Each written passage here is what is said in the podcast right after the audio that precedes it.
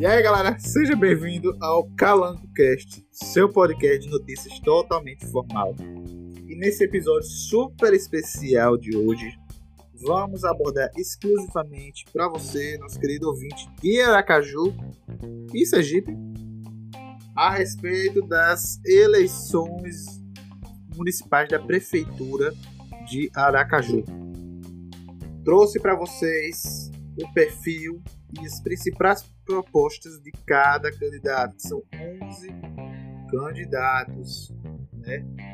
Vamos fazer um pequeno debate a respeito de cada um suas propostas, seus históricos e etc. Para que você, caro ouvinte, tenha uma ideia mais clara a respeito de cada candidato. E você, no início dessa corrida eleitoral, já possa ter um norte de quem possa lhe interessar a votar. Né? O Calão Cash faz esse serviço de utilidade pública, né? porque até agora não vi nenhum, nenhuma, nenhum canal de notícias, de entretenimento em geral, fazer o que estamos fazendo aqui agora. É um Calão Cash super especial que eu tenho o maior orgulho de gravar com meus colegas de bancada, né? Henrique Costa e Eduardo Braga. E vamos fazer um conteúdo de qualidade para vocês, certo? Então, meus colegas, se apresenta aqui para os nossos ouvintes. É isso aí, Rafael. Eu sou aqui Henrique Costa, né? É, como sempre, aqui eu, eu, você e Dudu, né? Eduardo Braga, como sempre, aqui nesse podcast de política. E aqui vamos dar o nosso primeiro parecer dos candidatos à prefeitura de Aracaju, né? esmiuçando a proposta de cada candidato. Eu, Henrique Costa, Rafael Braga e Eduardo nessa empreitada. É isso aí. Vamos lá, querido ouvinte. Aqui quem vos fala é o Eduardo Braga. Nossos ilustríssimos comentaristas do Cargo Cast já adiantaram. Vamos aí colocar os pingos no i no que diz respeito à corrida eleitoral aracajuana de Aracaju. Eleitoral do município de Aracaju certo? Vamos colocar aí em pauta todos os 11 candidatos, um breve perfil e também as principais propostas de governo. E tudo sem perder a informalidade, a brincadeira, a disputação, que é a marca do. Então, queridos ouvintes, antes de começar o do cast, peço para vocês nos seguirem ou em qualquer agregador de podcast seja no YouTube, ou qualquer um que você esteja ouvindo agora. E nos seguir também na nosso, no nosso Instagram, que é o arroba calango_cast, certo? Então, estamos aguardando você lá. Então, vamos lá, Rafael, toca o barco e vamos conhecer o nosso convidado. Lembrando que, antes de começar rapidinho, Lembrando que estamos disponíveis nas principais plataformas de streaming, incluindo o YouTube, que esse episódio estará disponível no YouTube no lançamento. Ok? Então, você ouvinte, caso não tenha Spotify e etc., estará no YouTube esse programa. Ok? YouTube, Apple Podcast, Google Podcast, Spotify, entre outros. Ok, galera? Então vamos começar esse programa. Vamos lá. Volta o barco.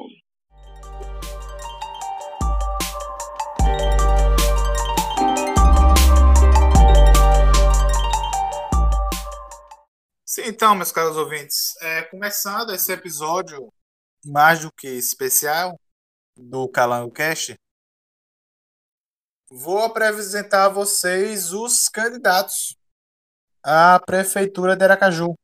Né? Vamos falar um pouco do perfil de cada um deles, suas principais propostas e também é, vamos fazer um pequeno debate acerca de cada um dos candidatos, certo?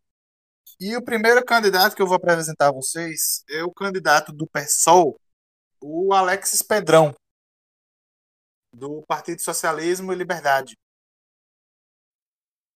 Ele tem 34 anos, é formado em Direito pela Universidade Federal de Sergipe e é professor de Direito, né? Ele participou do movimento estudantil da UFES e do movimento Não Pago. Aquele referente ao, à passagem de ônibus, né? É, teve passagem pelo movimento sindical e ações do movimento negro sergipano. E sua trajetória política é, ele foi candidato a deputado estadual no ano de 2010 e vereador em 2012. E dentre as suas principais propostas de governo são as seguintes: um plano de emergência para os trabalhadores que perderam seus empregos por conta da, da pandemia, né? É, para os pequenos empresários também e microempreendedores. Estatização do serviço de transporte público a valorização dos profissionais de ensino e da infraestrutura da escola e do seu conteúdo curricular. Investimentos em políticas de direitos sociais e o meio ambiente. Certo? Agora eu vou passar para os meus colegas aqui de bancada. E aí, pelo que eu falei aqui, claro que isso aqui é só o resumo, são as principais propostas, né? Mas, pelo que vocês escutaram do perfil e das propostas de governo, o que, que vocês esperariam de uma futura de uma futura gestão desse candidato? na minha opinião, a gestão desse camarada aí, Alexis Pedrão, vai ser um verdadeiro desastre. Por quê? Como é que o município está completamente quebrado? e ele fala em estatização do serviço de transporte público. Para quem não sabe, a estatização é quando o Estado, no caso, toma posse da, do, dos bens da iniciativa privada. Ou seja, caso acontecesse isso, o serviço de transporte público seria teoricamente de graça para todos. Porém, a gente alguém ter que pagar por isso, que ia ser quem? O município. E quem é que banca o município? Nós mesmos, contribuintes, pagadores de impostos. Então, ia acabar ficando um serviço de, de pior qualidade do que já é e muito mais caro. Então, só por isso, não precisa nem, nem ver o resto. Mas só por isso nós já não voltaríamos. O Eduardo, Oi. Concordo com você, mas ele está coerente com as propostas do partido dele. O PSOL, para quem não sabe, é o Partido Socialista. Onde, com as ideias principais, está a estatização de todos os movimentos e o máximo possível de tudo para o, para o Estado. Com isso, ele está seguindo as diretrizes do partido. Pelo menos isso ele está conveniente com, com, o partido. E eu acho que ele é a favor da estatização do, do passagem, aqui é a favor da estatização do Banco né? Isso é por causa das passagens de ônibus, para não que durante o ano passado, esse ano, teve um aumento quase que regular, sempre aumentando o valor da passagem de ônibus para os alunos, até a passagem de ônibus para estudantes. Aí eu acredito, minha opinião, que ele vai ele é a favor da estatização, né, da passagem, para que o preço da passagem de ônibus fique uma só, ou, ou se mude, não, não eleve muito o seu preço. Eu acredito que é isso. Certo, Henrique. Vamos, vamos fingir aqui que a passagem de ônibus seja R$ reais durante 10 anos. Mas durante esses, durante esses 10 anos, a frota tem que ser trocada, tem a manutenção da frota, tem combustível e tudo isso muda de ano em ano, de acordo com a inflação. Como é que o, o, o município vai conseguir bancar esse serviço, sendo que ele não vai alterar a passagem de ônibus? Não, tô totalmente de acordo, é verdade, isso aí. Eu só tô dizendo que ele não está é, errado em pensar assim, em comparação com o viés público do, do seu partido. seu partido acredita convincentemente nisso. Então, ele não está errado em querer ter essas propostas como governo. É, uma coisa é você estar tá alinhado ao seu partido, outra coisa é você achar errado ou certo a proposta de governo dele. E tem aqui também, né, a valorização dos profissionais de ensino e da infraestrutura da escola. Isso porque ele é formado, né, em direito pela UFES, professor de direito. Então, pelo menos está alinhado às suas ideias do partido, né? Eu aqui é para dar opinião, se votaria, se não votaria. Não, isso aí a gente pode deixar para o final, né? Cada um pode dar sua opinião. Mas ah, por beleza, enquanto a gente, certo? É, mas é o seguinte, é, entre os candidatos de esquerda, está ele, do PSOL, está a candidata do PSTU, a Gilvani Santos, está o atual prefeito né, de Aracaju, Edivaldo Nogueira, e o candidato do PT, o Márcio Macedo. Certo? Porém, é, o PSOL, o candidato ao PSOL, que agora, ele alega que não se não buscou se aliar com o PT porque uma abre aspas o que ele relata. Nós precisamos ser coerentes. Aqui em Sergipe, o PT continua aliado a Belivaldo Chagas, Laércio Oliveira e André Moura, nomes da política sergipana que representam o atraso. Fecha aspas. E realmente a gente concorda com isso. Né? Realmente, esses nomes que ele nomeou são o atraso. Obviamente, pelo que eu sei de vocês, ele não não é o candidato que agradaria aos seus ideais. Mas pelo pela proposta de governo dele, obviamente tem mais coisa. E eu recomendo aos, aos caros ouvintes que acessem o site do TSE que tem todos os planos de governo de cada candidato, que é a fonte da, da pesquisa que eu fiz, certo? Falando tudo. Todo o plano de governo de cada candidato.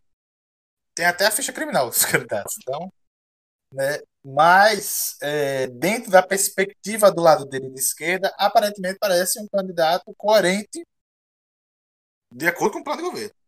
Né? Uma, uma gestão pode ser diferente, mas pelo que se apresenta, é o que se espera de um candidato de esquerda. Né? Pelo menos de esquerda, não. De esquerda mesmo, não de centro-esquerda. Certo? Mas, fora isso foi relatado, vocês têm mais alguma coisa a falar a respeito desse candidato? Foi citado aí nosso grande amigo Belivaldo Chagas, que, para quem não sabe, é o mascote do Calango Cast. Já tem um tempinho que a gente não fala dele, então mandar um abraço aí para Belivas.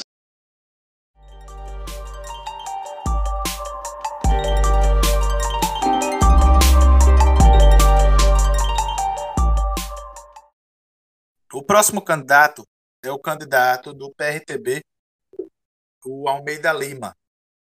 Almeida Lima tem 68 anos, é formado em Direito pela Universidade Federal de Sergipe, já foi senador, deputado federal, estadual, foi vice-prefeito de Aracaju e assumiu a gestão após a saída do prefeito para concorrer a um cargo político.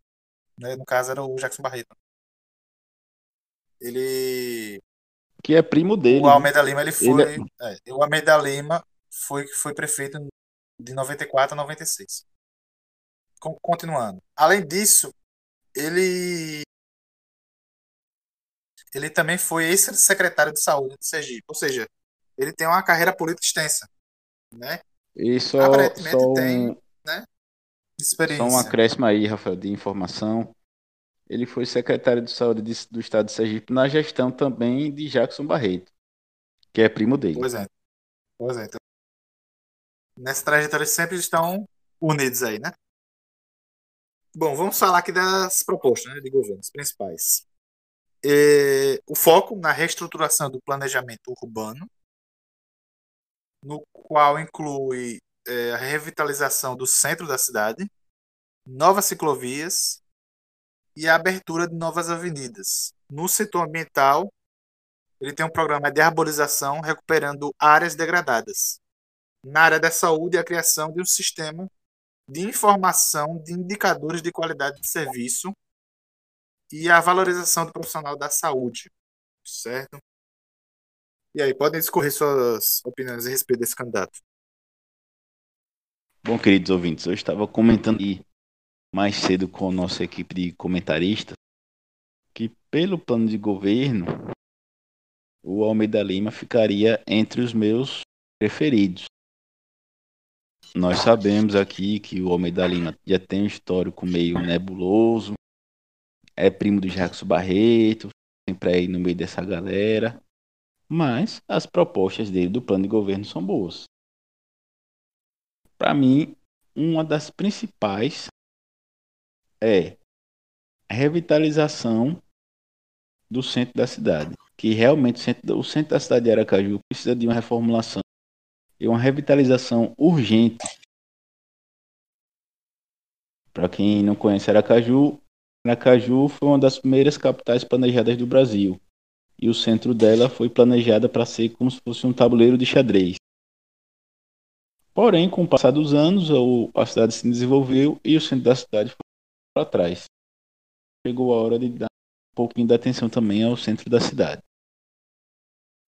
É a questão ambiental aí, com programas de arborização, importantíssimo também, que Aracaju é uma cidade muito pouco arborizada e também necessita recuperar as áreas degradadas. Esses são, são pontos aí que são importantíssimos no governo dele. E só essa questão de revitalização do centro da cidade daria uma nova vida à cidade. E muito importante aí. Tanto essa reestruturação urbana como essa questão da arborização.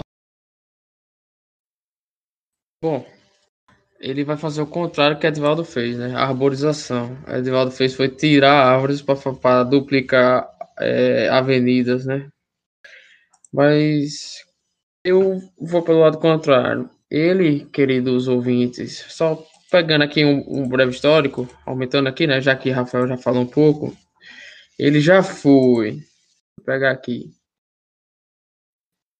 Ele já foi deputado federal, ele já foi senador daqui de Sergipe, deputado estadual, prefeito entre os períodos de 94 a 96. Já foi, além disso, senador em 2006 a 2008, pelos dois, dois anos, depois largou. E além disso, está sempre na vida política. Será que eu faço um, um questionamento? Votar mais no mesmo? Eu prefiro, eu, né, Henrique Costa, prefiro votar no novo, que está entrando na política agora, pode fazer algo diferente. Uma pessoa que está aí há uns 200 anos na política, vai mudar em quê? Mesmo que as propostas sejam boas. Eu fico aqui meus questionamentos até para os colegas. Vai mudar o quê? A pessoa que está há 200 anos na política, tá conveniente lá é irmão de Jago Barreto. Eu falei, vai fazer o que lá? Vai continuar a mesmice que está hoje. É o meu posicionamento.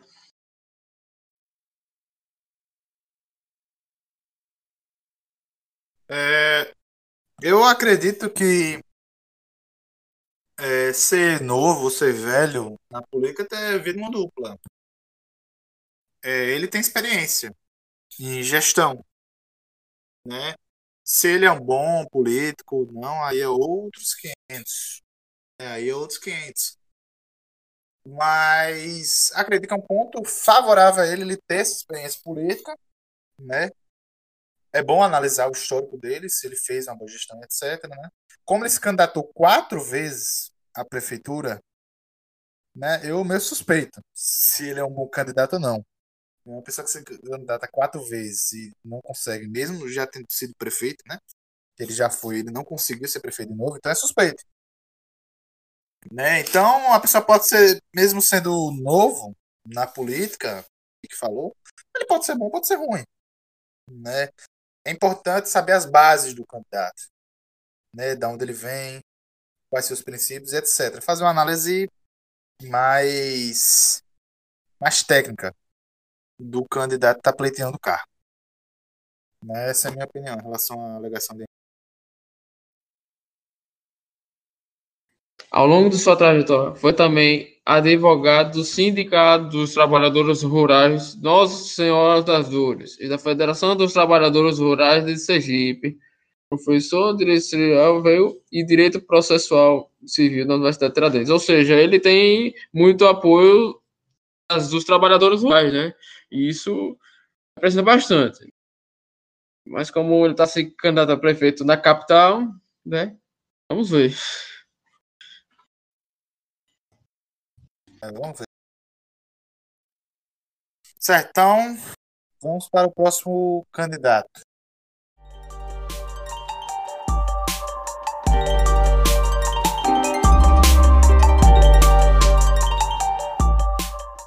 Vamos agora à candidata dos partidos Cidadania, a Daniele Garcia. Ela é formada em Direito pela Universidade Federal de Sergipe? E é delegada. Né?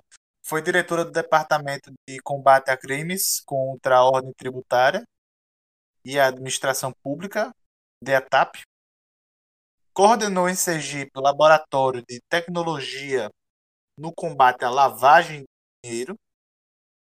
Faz parte da equipe do Departamento de Recuperação de Ativos e Cooperação Jurídica Internacional do Ministério da Justiça, DRCI, do Supremo Tribunal. Ah, conta aí. E foi instrutora em, em cursos promovidos pela Secretaria Nacional de Segurança Pública, o SENASP, vinculada ao Ministério da Justiça. Ou seja, pô, o currículo dela é bem, né? É bem extenso, né? É um currículo e suas principais né? propostas, é, suas principais propostas de governo são a implantação do sistema de prefeituras regionais com a descentralização da gestão, da manutenção da infraestrutura, como a prestação de serviços básicos, né? fortalecimento e alinhamento à meritocracia como estímulo à progressão das carreiras públicas, realização de reforma administrativa, elaboração do, plano, do projeto urbanístico Centro Vivo, com ações para fortalecimento do comércio e serviços, implantação de pontos de Wi-Fi livre pela cidade, implantar um programa de PPs, parceria público-privadas, identificando e construindo portfólio de potenciais negócios e investimentos a serem implantados em conjuntos com a iniciativa privada. Implementação de projeto Família na Escola, com oferta de cursos profissionalizantes regulares para os pais e mães no espaço escolar. Certo? Essas são as principais propostas da candidata. O que, é que vocês têm a falar acerca disso?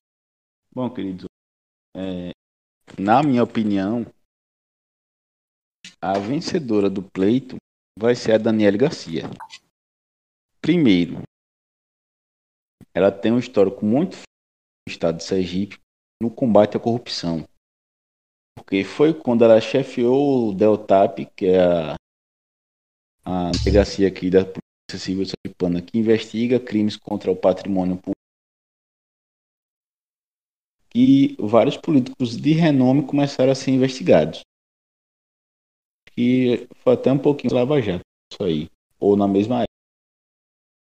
Então ela ficou muito famosa como pessoa que combate a chegou a investigar até o governador do estado na época, que era o Jackson Barreto, chegando próximo de, de, levantar uma operação contra ele. E foi justamente nesse momento em que o Jackson Barreto se, se viu ameaçado e exonerou ela do cargo. Tirou ela do, da Deltap. O que fez ela ficar mais famosa ainda. E após o, o seu serviço de excelência na Deltap, ela foi chamada pelo então ministro da Justiça, Sérgio Moro, para tra trabalhar no Ministério da Justiça, como o Rafael já falou.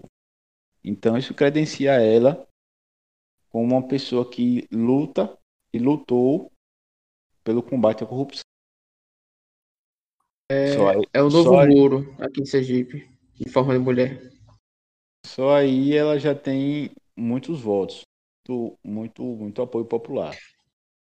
Depois disso tudo, a, a Daniela Garcia se uniu também a, a um político sergipano chamado Valadares Filho, que também é um, é um camarada que sempre tenta é, um cargo como prefeito de Aracaju, como governador de Sergipe, já tentou diversas vezes.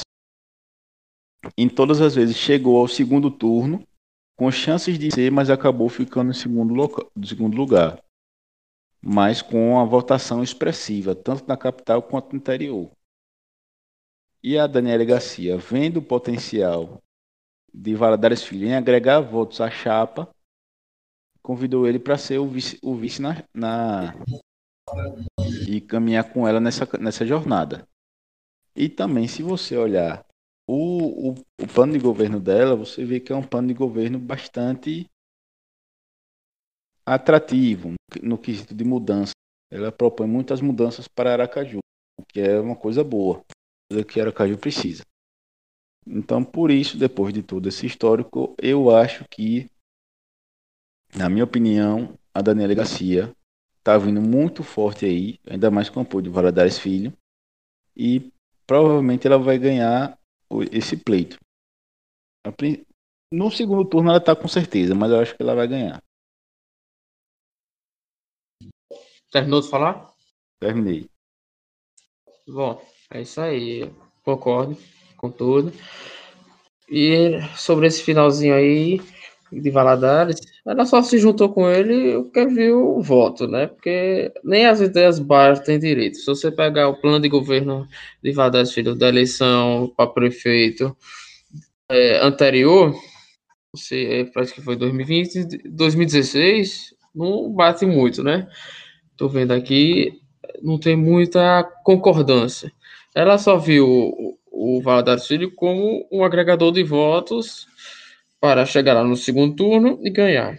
E se ela fosse com qualquer outro vice, ia ser um nanico como outros que a gente vai falar aqui. A gente nem ia dar tão potencial assim para ela ganhar. É, chegar no segundo turno e, e desbancar o provável Edvaldo Nogueira. Esse é a minha opinião.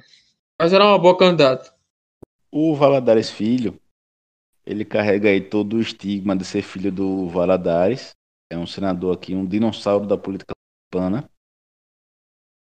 Mas, se você for observar o mandato dele, eu acho que ele foi deputado federal.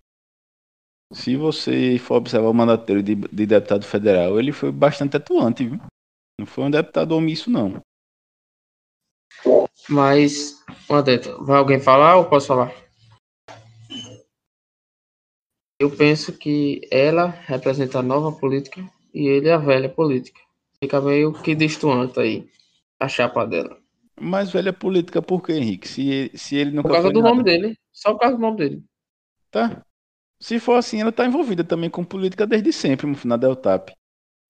Me diga o que ele fez de bom no seu mandato como governador. Ah, não sei, meu filho. Não estudei o mandato dele, não. Eu só vi. Então. Eu só vi que ele foi bastante atuante, participou de várias comissões, projetos de lei, emendas para Sergipe, etc.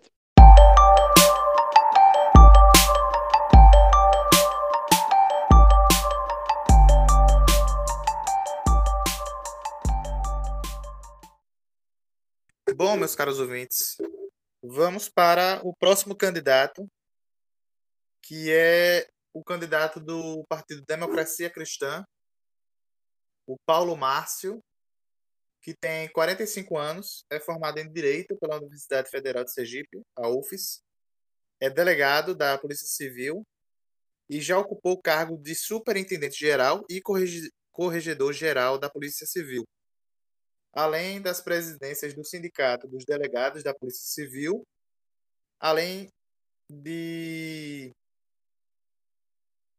da Associação dos Delegados da Polícia Civil do Estado de Sergipe, a DEPOL. Né? Ou seja, ele presidiu o sindicato, a Sindepol, e a associação, a DEPOL, dos Delegados da Polícia Civil. Certo. E suas principais propostas de governo é, são de implementar sistema de avaliação das políticas públicas municipais, expandir a rede de coleta de esgoto do município, fortalecer a atividade produtiva do município e políticas públicas transversais que promovam a comunicação de diversos órgãos para a melhor eficiência. E aí, meus colegas de bancada, qual a opinião de vocês a respeito dessas propostas? Bom, queridos, minha opinião sobre o Paulo Márcio é a seguinte. Nós estamos gravando esse episódio dia 29 de setembro. E se não me engano, semana passada ou há, duas semanas atrás, ele deu uma entrevista na Rádio Jovem aqui de, de Sergipe. E quando a rádio abriu para perguntar aos ouvintes, vários ouvintes questionaram por que ele não tinha apoio do sindicato dos delegados e da associação. Uma, não lembro de certeza qual foi do, o qual foi o, o órgão, né? se foi o sindicato ou foi a associação, mas é um dos dois que escreveu uma carta repudiando a candidatura dele. Ou seja, como é que ele é, ele é presidente de um, de um órgão que os próprios comandados dele não apoiam ele. E deveria ser justamente o contrário, né? Ele que é, representa a classe dos delegados ter o, o, apoio restrito, mas não é bem assim. Então isso aí me deixou com a pulga atrás da orelha. E em referente, referente às propostas de governo dele, a única proposta assim que eu achei boa é expandir a rede, a rede de coleta de esgoto do município. Mas ainda assim é muito vaga. Mas me, mesmo ela sendo vaga é melhor que, as, que o restante das propostas, que é basicamente frases sem sentido. Porque se você chegar e falar Olha, eu vou implementar um sistema de avaliação das políticas públicas municipais. Tá, mas o que é isso?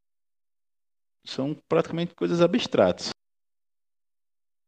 Se eu chegar e falar, vou implementar políticas públicas transversais que promovam a comunicação dos diversos órgãos, mais, mais coisas abstratas.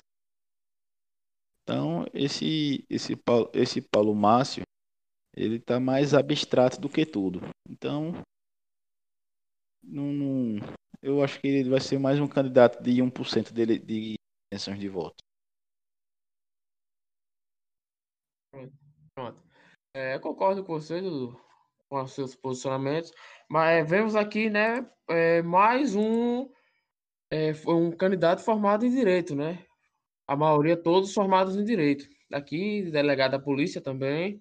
E dentre as suas propostas, acho muito interessante e válido essa de expandir a rede de coleta de esgoto, já que tem muitos lugares aqui, é, é, bairros carentes, aqui em Aracaju, na capital, e não tem nenhum um mínimo saneamento básico possível, né? Então, um, é uma das propostas dele, do Paulo Márcio, bastante interessante. E dos que a gente até falou até agora, eu acho que foi um dos únicos que viu esse lado, né? Da, de expandir a rede de coleta de esgoto do município é bastante interessante essa, essa proposta do governo dele. E vendo as outras, né, do sistema de avaliação política públicas municipais, como um exímio é, de esquerda, né? Podemos ver aqui, implementação de avaliação pública, né?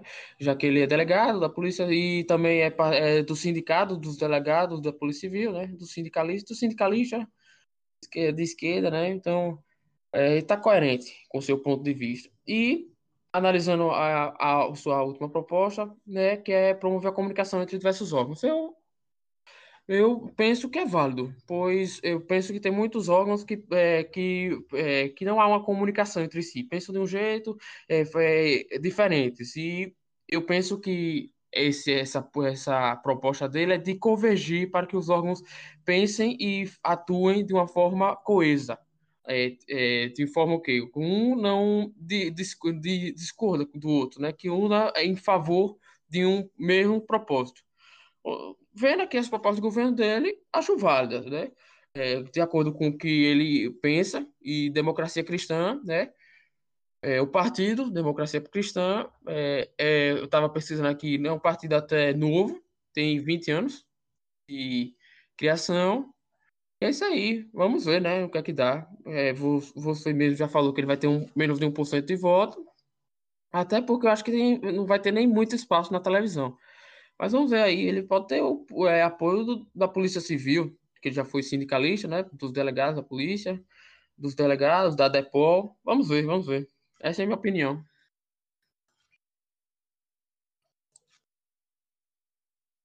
É, a respeito da, da proposta de destaque mesmo, né, que é a de expandir a rede de coleta de esgoto, vocês sabiam que Aracaju é a capital do Nordeste com, mais, com a rede mais completa de esgoto? Com a maior rede de esgoto?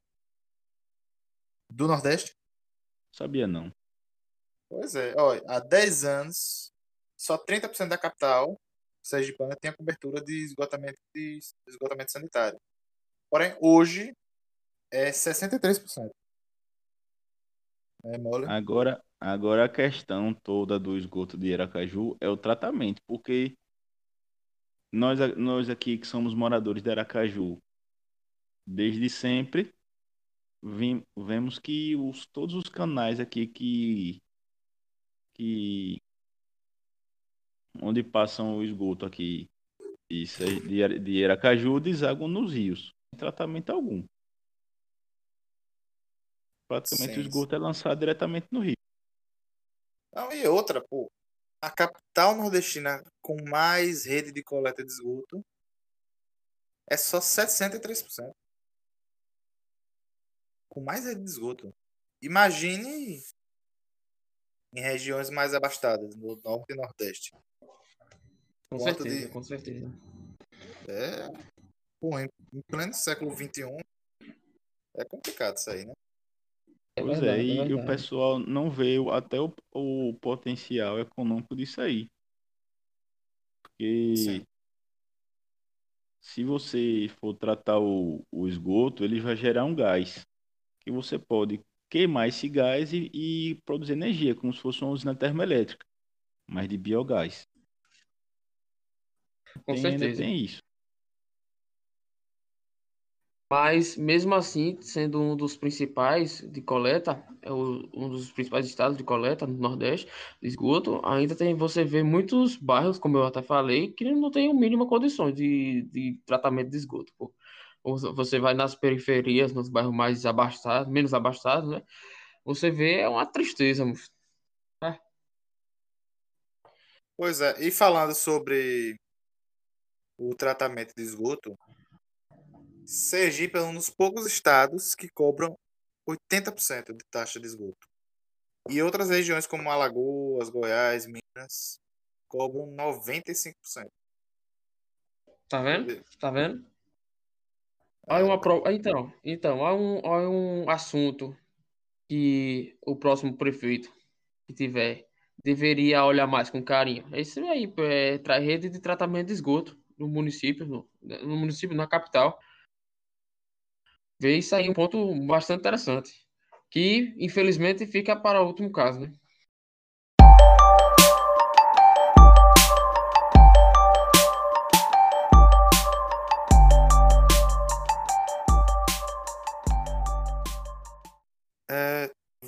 Vamos para o próximo candidato, que é o atual prefeito de Aracaju, que está em busca da sua reeleição, o candidato do PDT, Edivaldo Nogueira, que tem 59 anos, foi um dos fundadores do PCdoB aqui em Sergipe, e em Aracaju foi vereador, vice-prefeito e prefeito. E suas principais propostas de governo é implantar a educação integral na rede municipal de ensino, criar sistema de avaliação de aprendizagem dos estudantes. Na área de saúde, é de ampliar e fortalecer a atenção primária à saúde e o acesso ao Sistema Único de Saúde. E construir e reformar unidades básicas de saúde. Na área econômica, é incentivar a economia digital 4.0, renegociar as dívidas de quem está inscrito em dívida ativa e revitalizar a orla de Atalaia. Vamos falar.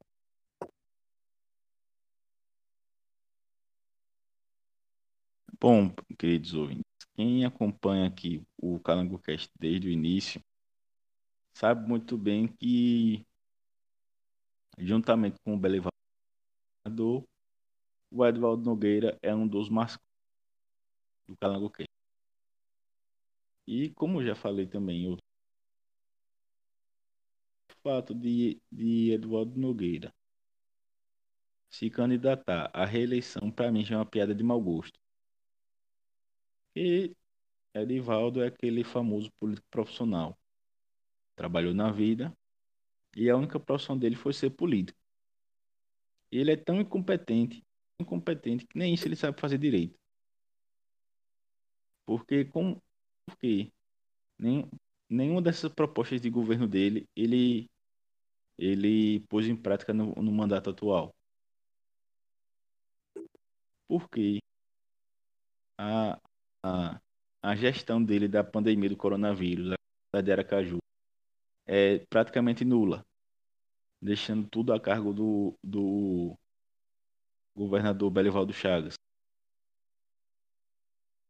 A, a gestão dele do coronavírus ficou marcada somente por uma videoconferência que Edivaldo Nogueira teve com o ministro da Economia, Paulo Guedes, solicitando que Paulo Guedes, ao invés de ao invés de transferir o auxílio emergencial diretamente para a conta do, do cidadão, transferisse para a conta do município para que o município fizesse transferência. Aí, queridos ouvintes, já sabe qual seria o fim desse dinheiro, né? Então, é, ouvintes, concordo com você, Eduardo, com o que você falou aí, tudo que você falou, que seus dizer. E eu faço alguns questionamentos aqui para os nossos ouvintes. Né? Faço alguns questionamentos. Você, é, eleitor Aracaju, está gostando da administração do atual prefeito de Aracaju? Está é, conformado com a administração dele em, em, na economia de Aracaju?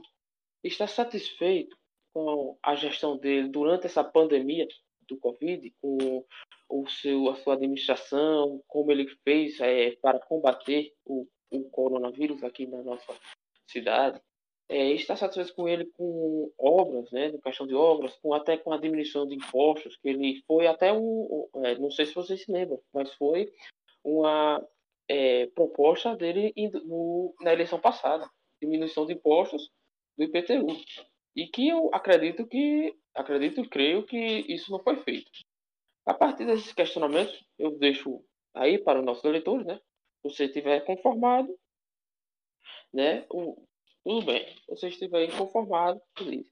Eu só acredito que quem está conformado, ou, ou vou ser direto aqui, ou está ganhando, ou está mamando na teta do Estado, ou tem um cargo comissionado, ou quer ver o, a cidade perecer na mão desse atual prefeito que a gente tem para uma possível reeleição. Ou, né, ou quer ver a miséria mesmo desse, desse quesito. Continuar defendendo esse prefeito e de, continuar é, apoiando ele. Ou está recebendo um dinheiro por fora né? pois vemos é, que a cidade está em total desgraça, em total a mercê, em total mercê é, para o, o, vento e a, para a sociedade está à mercê de tudo que tiver aí, né? E para completar, né? É, antes da gente de, eu, é, de me analisar as propostas dele, não nos esqueçamos, né, que Edivaldo já começou sua campanha em, em, em janeiro, já aumentando né, nos ouvintes, é, ampliando né, aquela ficha ali, na, se eu não me engano, na Euclides Figueiredo, ampliando né, para mostrar é, esse ano, para mostrar né, que fez alguma coisa, né, para mostrar que não, eu sou um prefeito bom, pode votar em mim, me reeleja. Né, passa três anos sem fazer nada, chega o ano eleitoral, começa a fazer obras, né, a o, que mais, o que mais investe é em obras, né, para mostrar o que ele fez, né, que ele é um bom prefeito, que ele merece a reeleição. Ele começou fazendo a reeleição dele. E a partir das propostas dele, né, vendo aqui as propostas do candidato à reeleição Edivaldo Nogueira, que eu estou abrindo aqui. Calma. Bom, vamos lá. As propostas de Edvaldo Nogueira implantar a educação integral na rede municipal de ensino é válida, é bastante válida. Criar sistema de avaliação de aprendizagem dos estudantes. Parabéns, também é super válida. Na área da saúde, é de ampliar e fortalecer a atenção primária à saúde e o acesso ao Sistema Único de Saúde. Também bastante válido. Agora, construir e reformar unidades básicas de saúde. Parabéns. E na área é, econômica, incentivar a economia digital e renegociar as dívidas que estão escritas em dívida ativa e revitalizar a orla de Atalaia. Revitalizar a orla de Atalaia, esse último, essa última é, principal proposta do governo. Vocês, ouvintes, vocês acham que essa revitalização da obra pública será como? Será por através de, é, claro, né, através de impostos que ele disse que ia diminuir, não diminuiu, você é, paga seu IPTU todo mês é, o mesmo preço, ou seja, já além de ser uma proposta furada dele, é, do, da campanha passada, mostra que ele é um mentiroso, né? Mostra é, sem, sem papas na língua mesmo. Pois é, é, pesquisem, leitores, é, é, é, nossos ouvintes. Propostas do candidato Edivaldo Nogueira em 2016. Tinha lá diminuição ou redução ou até é, renegociação de impostos como IPTU. Isso não foi feito. E, para terminar aqui meu comentário sobre esse candidato, é, fica é, essa, essa revitalização da Rota lá vai ser apenas mais uma super, é, uma super para é, pegar o, a, a, verba e desviar a verba. E é, vai ser desviar, vai ser desviada. E é, não tem, não tem, como é que se diz, não tem outro caminho. Com certeza essa obra vai, vai ser super faturada, como tantas outras, e vai ser, vai ser um desvio, vai ser um foco do desvio de verba. Eu penso, é isso. É, mas fica para os nossos ouvintes aí, né? Se quiserem reeleger o nosso queridíssimo Edvaldo Nogueira.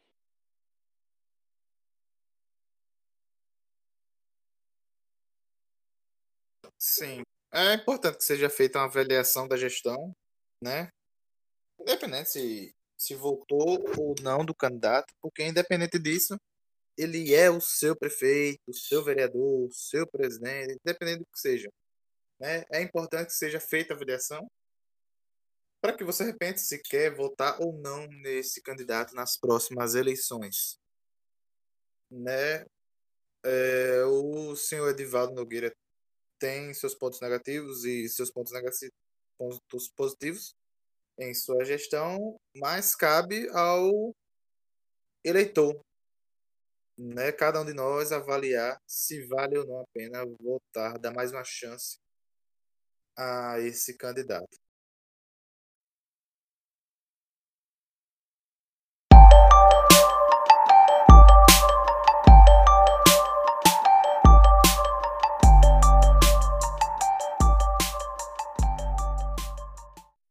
Certo, sim, vamos aqui para o próximo, próximo candidato.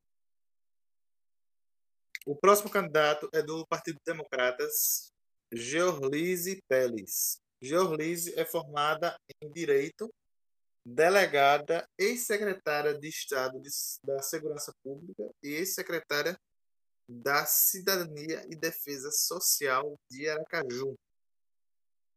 É, suas principais propostas são equilibrar a máquina pública, buscando a justa conta entre despesas e receitas, reestruturar os serviços públicos, diversificar atividades econômicas, flexibilização das regulamentações municipais, criação de uma plataforma digital para abertura e fechamento de empresas a fim de acelerar o processo de formalização do empreendedor, elaboração do Plano Municipal de Desburocratização e Liberdade Econômica, criar o Comitê Gestor de Saúde da Rede de Atenção à Saúde, a fim de identificar as fragilidades e vulnerabilidades para o processo epidêmico. E aí, meus colegas, o que é que vocês têm a dizer a respeito dessa candidata?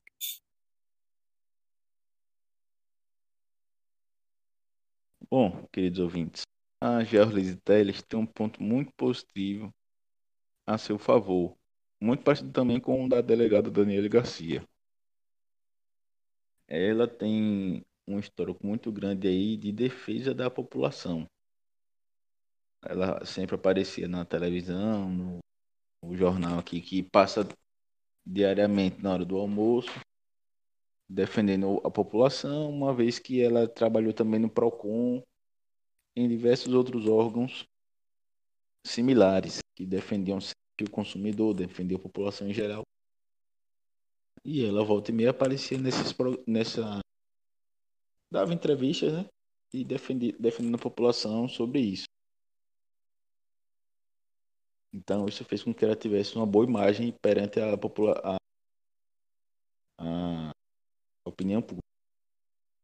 E ela também vem com boas propostas aí de governo, principalmente equilibrar a máquina pública, reestruturar os serviços públicos, diversificar atividades econômicas, flexibilização das regulamentações municipais, entre diversas outras. Então, pelo seu histórico positivo e pelas suas propostas, a Georlise Teres também é um nome muito forte para esse pleito eleitoral. Não sei até uma surpresa aí. Pode ir. Bom, de todos os candidatos que a gente já falou aqui, ela, com suas propostas, vendo as propostas dela aqui, é que mais se, se aproxima de e que mais tem propostas liberais, né? Vendo aqui as propostas dela, as propostas dela né, de, de flexibilização e regulamentações municipais, né? elaboração do plano municipal de desburocratização e liberdade econômica, e criar o Comitê de Gestão de Saúde, rede de administração de saúde, fragilidades, né, vulnerabilidades, e além né, de criação de plataforma para abertura e fechamento de empresa, fim de acelerar o processo de formulação do empreendedor. Ela, diante dessas é, propostas, achei bastante, bastante interessante mesmo. E dentro dos candidatos que a gente até falou até agora, em comparação até com a de Daniela Garcia, acho até ela, a Jorlise, até mais, é, com um tom até mais liberal, né, que é a Daniela Garcia. Acho bastante interessante é, a candidatura dela e com as propostas dela, né, vamos ver se ela, durante os debates, se ela amadurece essas propostas aí, vamos ver com é, ela explicando melhor como vai ser essas propostas, se não vai ser só de boca para fora, se não vai ser só, é, né, só propaganda, uma propaganda enganosa, e vão, eu, pelo menos, vou torcer, pelo menos, para que ela seja bastante votada, né? Ela, ela só pelas. Não conheço ela, é, é, não conheço ela, a personalidade dela. Estou vendo aqui as propostas do governo dela. Me empolguei bastante, gostei bastante das propostas de governo dela, só pela temática liberalista, né? Liberal, né? E bastante esclarecedoras, né? De, bastante boas, até para o trabalhador, para os empresários, né? De é, fechamento de, é, de plataforma para abertura, fechamento de empresas, né, para desburocratizar, né, porque já tem muita é, o país, o, a gente vive num país onde a burocratização é, é bastante alta, o papel do Estado é su, su, tem um papel supremo e achei bastante interessante as propostas dela. E em, em comparação aos demais que a gente já teve aqui, né, onde prega quase que a sua maior parte dos que a gente falou aqui o papel do Estado como o pai de todos, né? Não pode tocar no papel do Estado, quanto mais Estado melhor. É, eu penso que ela pelo menos é inovadora. É, dos até agora, dos que a gente já falou, já vem com um viés diferente do, dos outros candidatos que a gente falou aqui, né? E do Democratas, né? Vamos ver se ela madura essas ideias. E é isso aí. Acho bastante interessante, né? Se o público quiser votar nela, né? Acho até válido e voto nela. O ministro da Cidadania, Tony Florezon, que é do mesmo partido da, da candidata, Jorlise Teles, quando ele veio aqui em Aracaju, ele prometeu apoio à candidata. Né, um membro do governo federal prometeu apoio à candidata Jorlise. E um dos seus é, uma de suas polêmicas da Joanlise Teles é que ela repudiou a censura aos agentes de trânsito aqui em Aracaju, quando a SMTT proibiu a concessão de entrevista para os agentes. Aí ela abre aspas, o que ela disse. Os agentes de trânsito e os agentes de trânsito profissionais são profissionais dignos, responsáveis, respeitados por toda a população e merece uma atenção especial do órgão aos quais fazem parte, finalizou. Então ela ela bota a boca no trombone quando necessário, pelo que aparenta aqui.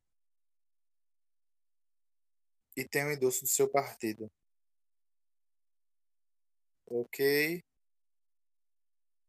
É...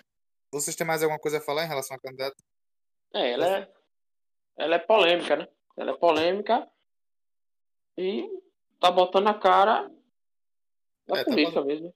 Tá botando a cara aí, não tem medo dos seus ideais. Tá botando a cara a tapa, né? É, vamos ver nos debates aí se ela defende mesmo essas ideias aí ou se é só de boca para fora.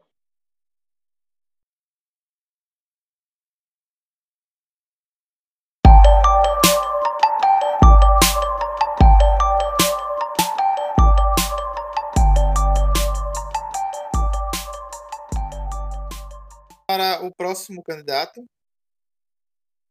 que é a Gilvani Santos, do PSTU. Ela tem 54 anos, é graduada em História pela Universidade do Estado da Bahia, a UNEB, e servidora da Petrobras.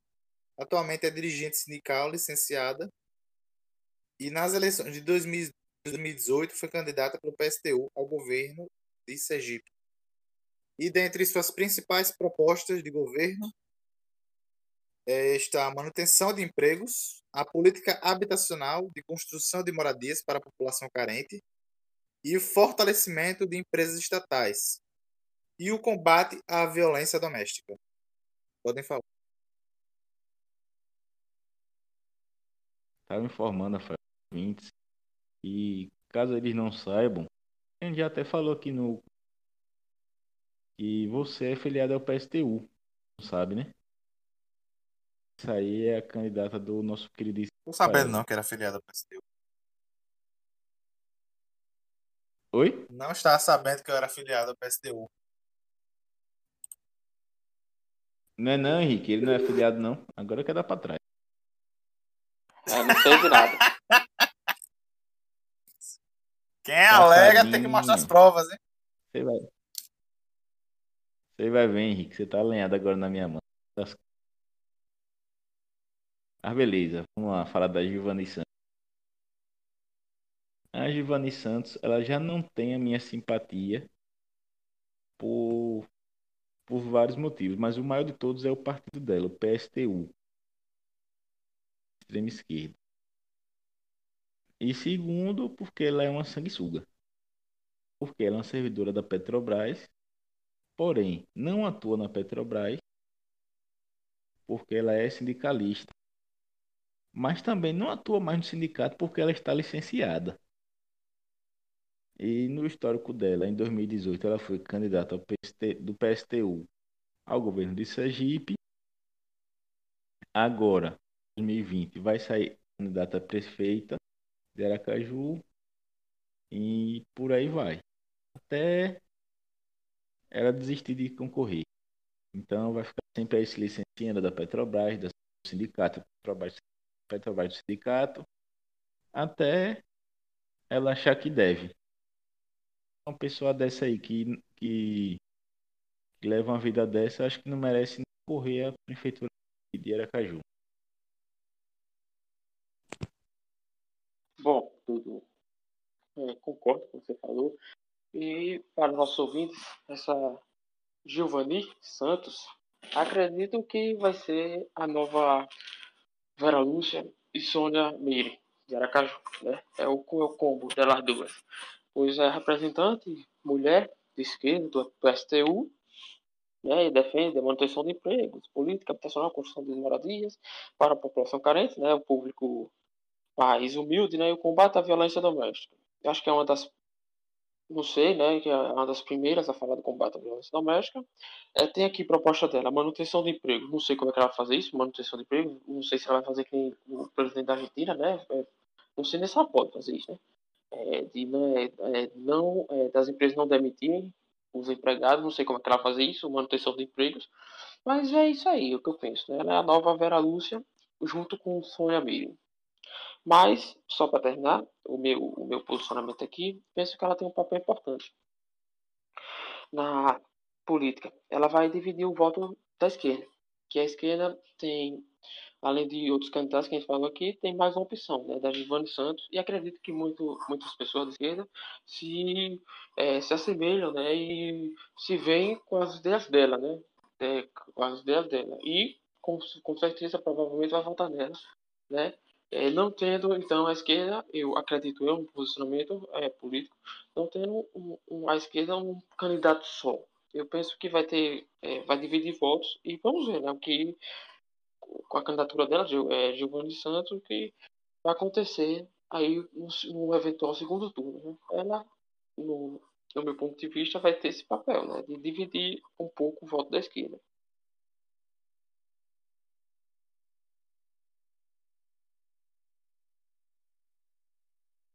Sim, a gente percebe que a esquerda está fragmentada, né? Nessa eleição. Tem um candidato do PSTU, do PSOL, do PT e o próprio Edivaldo Nogueira, né? Que é de esquerda, centro-esquerda no máximo. Então, é, não só no cenário municipal, mas como no todo o país. A esquerda está fragmentada, né? PT perdeu as eleições, ele perdeu também apoio de grande maioria da esquerda. E agora a esquerda está não está mais como era antes, né? Ter segurando a esquerda. Vamos ver como é que vai se desenhar essa situação. Certo? Mais alguma coisa que vocês têm para falar em relação à candidata? Só uma pergunta, Beleza. só uma pergunta, só uma pergunta que eu perguntei para vocês dois se vocês puderem me responder, como é que como é que ela vai fazer? Como é que ela pretende fazer? Vocês que você, Rafael, que leu com o maior como né, administrador das pautas, é, como você viu que ela vai man, manu, é, manter esses empregos, manutenção de empregos? Você viu, você leu aí? Como é que ela vai fazer isso? Como ela pretende fazer isso? Não, porque. Ô, Henrique, né? Henrique. Fale, fale. Nem ela sabe como é que ela vai fazer isso. Tá, deixa eu responder a pergunta, Henrique. Tenho certeza. É... Eu, assim como todos os candidatos que a gente está falando, eu pesquisei pelo plano de governo deles, que é um documento que é enviado para o TSE, que é disponível ao público, né? Porém, ela eu olhei até olhei agora e até agora ela não mandou esse documento de plano de governo, aí eu tive que fazer uma pesquisa mais aprofundada das declarações dela, né? Para ter mais uma ideia de como mais ou menos é ela quer fazer a gestão dela. Né? E uma das, das promessas dela foi essa, de manutenção de empregos. Como que ela vai realizar isso? Aí eu não sei. Talvez criação de leis que garantam uma maior estabilidade no momento de crise trabalhadores, né? Talvez algo relacionado a isso. Mas a fundo eu não saberia lhe dizer. Mas em breve vai ter entrevista nela, nos jornais daqui. Aí os ouvintes podem podem ficar mais a par das, das propostas da candidata. É, vamos esperar os debates. Vamos é. esperar os debates. Pode dar continuidade. Certo, vamos para o próximo candidato.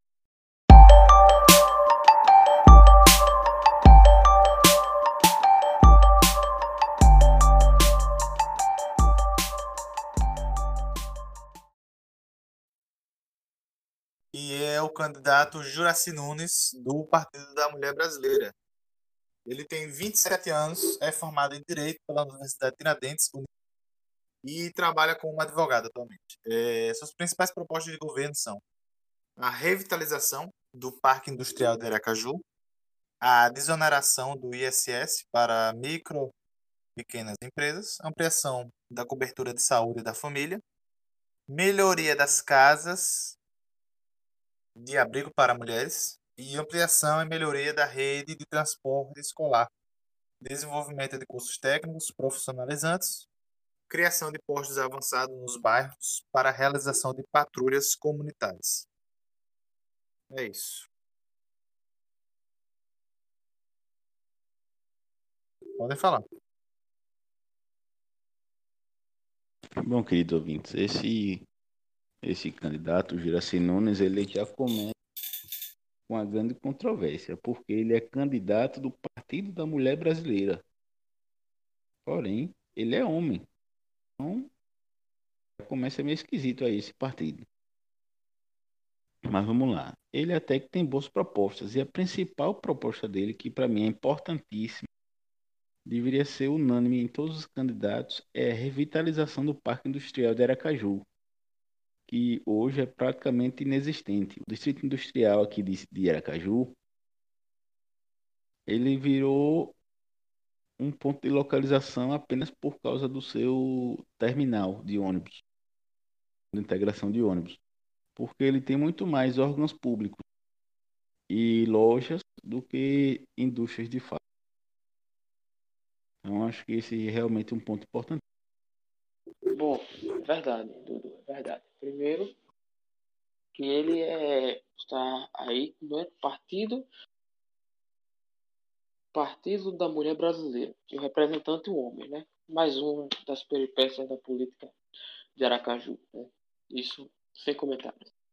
Bom, vendo aqui o perfil dele, é, tem 27 anos, né? Jovem, eu acredito que seja bom, isso, isso é, do meu ponto de vista, é bom. Eu acho que é o, de todos, eu acho que é o candidato mais jovem, se eu não me engano, né? É bom, isso eu penso que é bom, porque para mim, né, eu penso que quanto mais jovem, na juventude do, do, na política, melhor, né?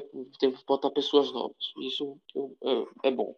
E se é um formado direito, faz um formado em direito, né? E vendo aqui as propostas dele, né, além do, da evitação do Parque Industrial, como o nosso Eduardo já falou, que isso é bastante importante, onde muitos acreditam que Aracaju é, até desconhecem de como funciona o Parque Industrial em Aracaju, ou até mesmo, não duvido, desconhece até onde é o Parque Industrial de Aracaju, se é, funciona, então é bastante importante essa, essa proposta do governo dele. E vendo aqui, né, as propostas dele, ampliação melhoria da rede de transporte escolar, desenvolvimento de cursos técnicos profissionalizantes. Esse foi o que mais me chamou a atenção. Acho bastante interessante essa proposta.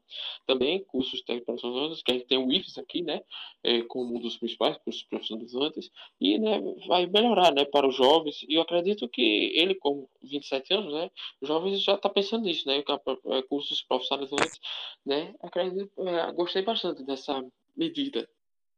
E dos que eu vi até agora é o dessa é que o único que tem essa medida, né?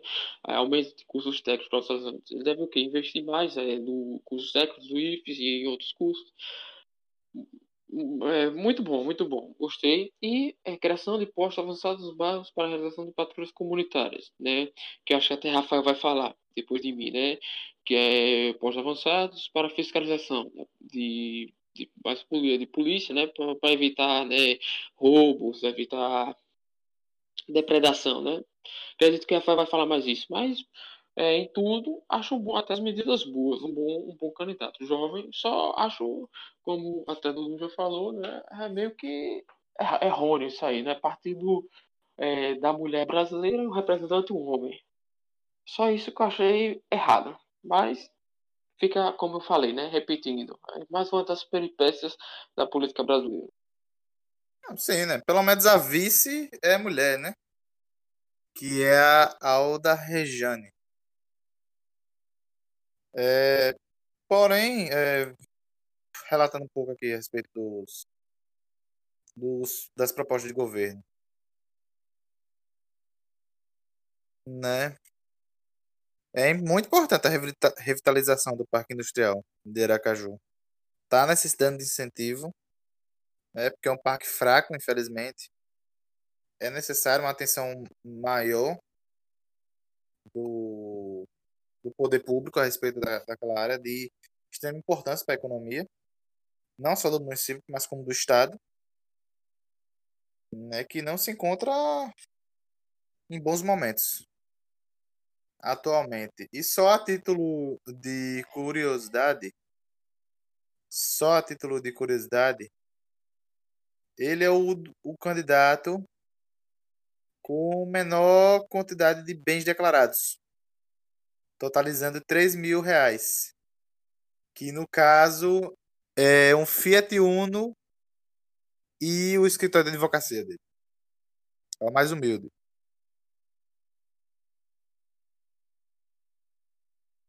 Eu estou dizendo que esse filho do cabronco aí, filho da peste, é um fanfarrão. É um fanfarrão.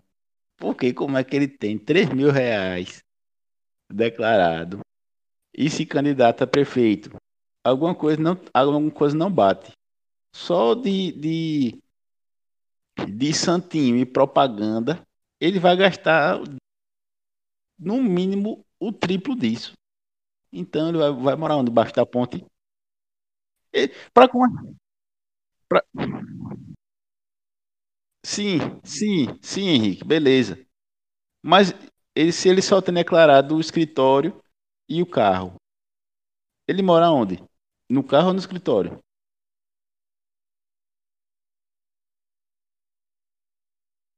E outra, como é que o cara tem um Fiat Uno e é advogado e tem um escritório?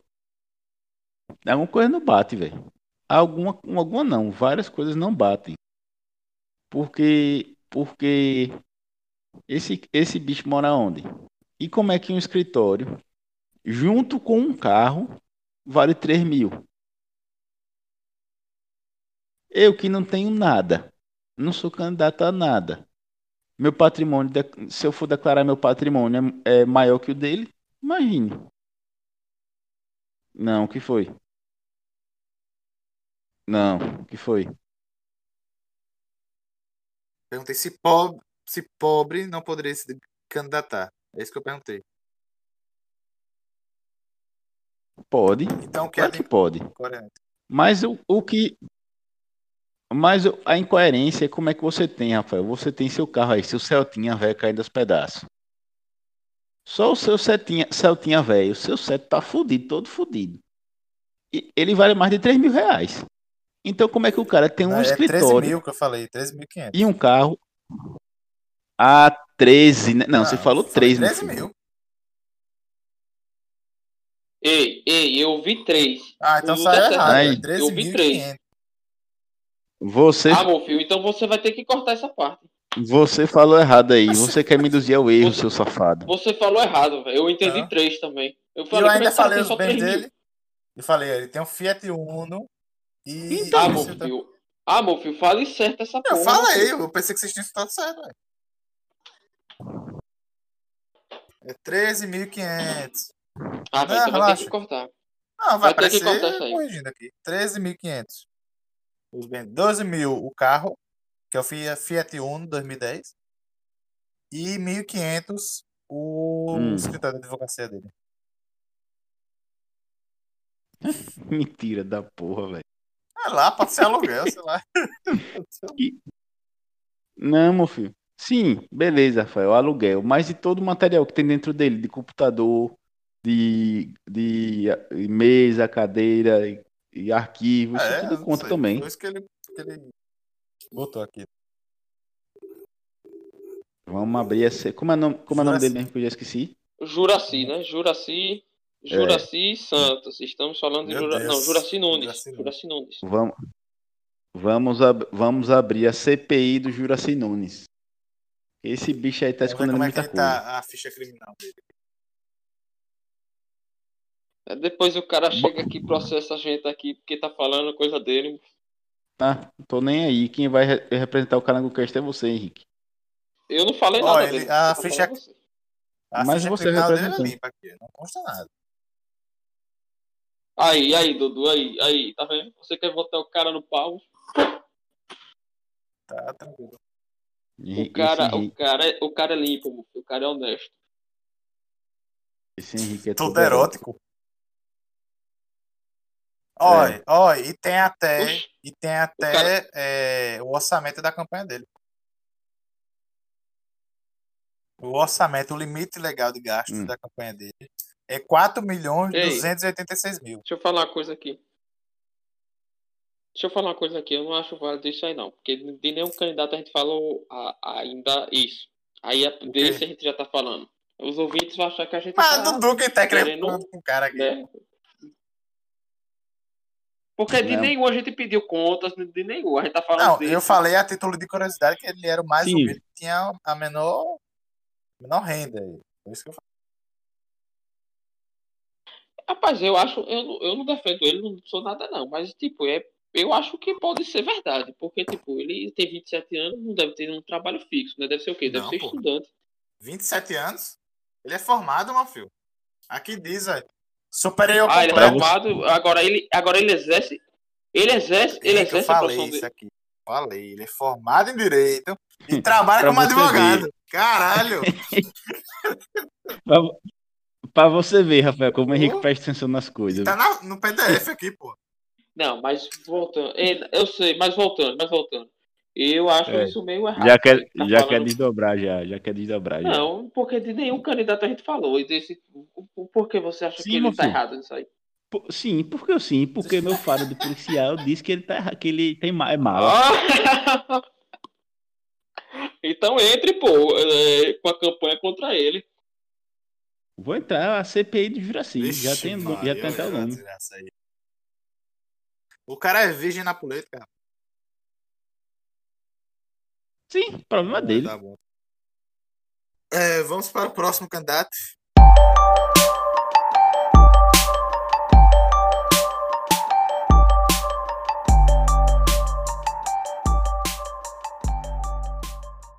É, do Avante,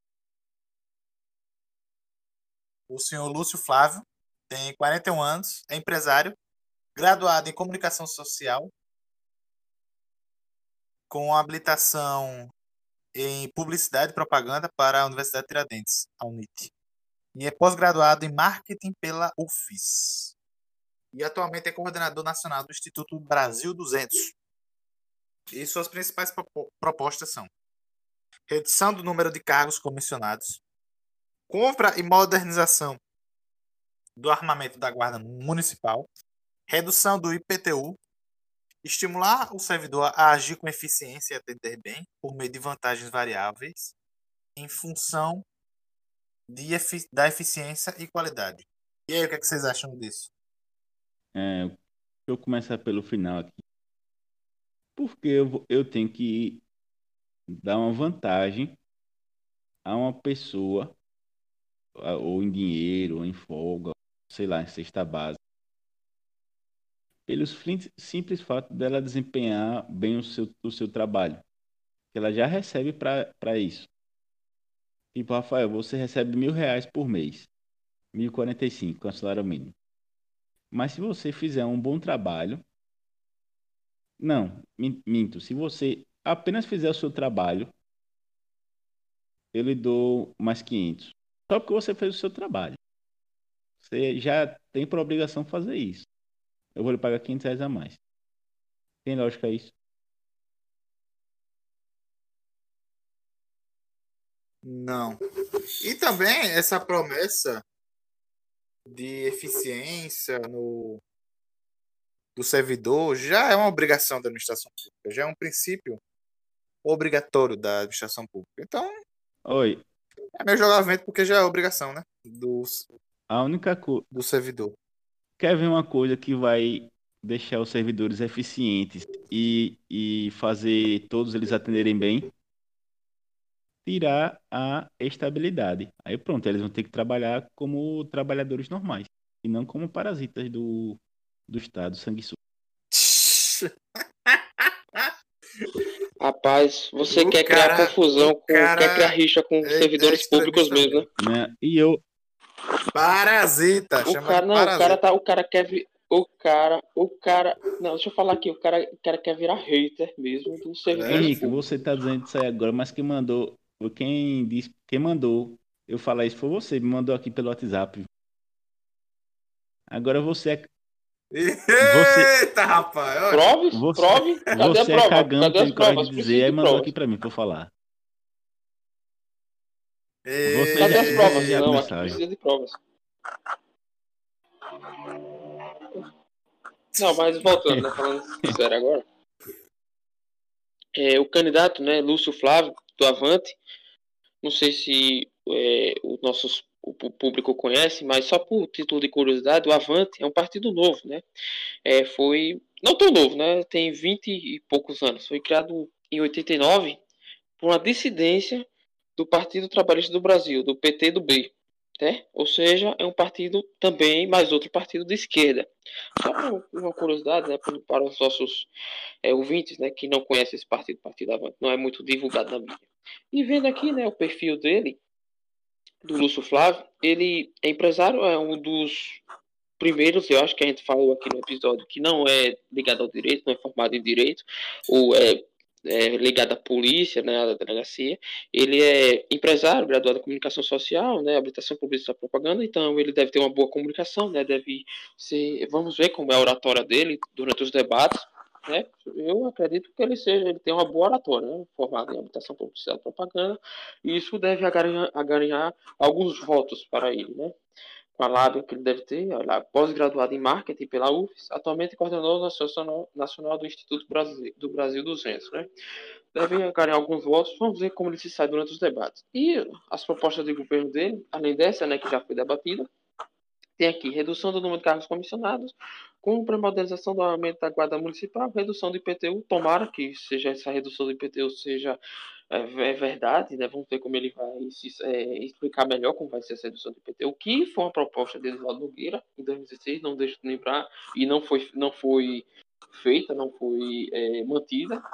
Estimular os servidores de eficiência já foi falar, né? E aí, e só para terminar aqui, a redução do número de cargos comissionados, que isso eu sou totalmente a favor, porque o número de cargos comissionados é, é inimaginável, que só aqui na capital, né? De tem um vereador que ganha e botar 50, 60 vagas de cargo comissionado, e o que o prefeito ganha só com cargo comissionado, eu, eu chamo isso de praga do, do Estado. Praga. Cargo comissionado é praga. Então, é, gostei dessa proposta, redução do cargo comissionado, né, com produção, vendo o perfil dele aqui, além desse que já foi falado, é, vamos ver como ele reage, mas gostei das propostas dele, assim, em geral.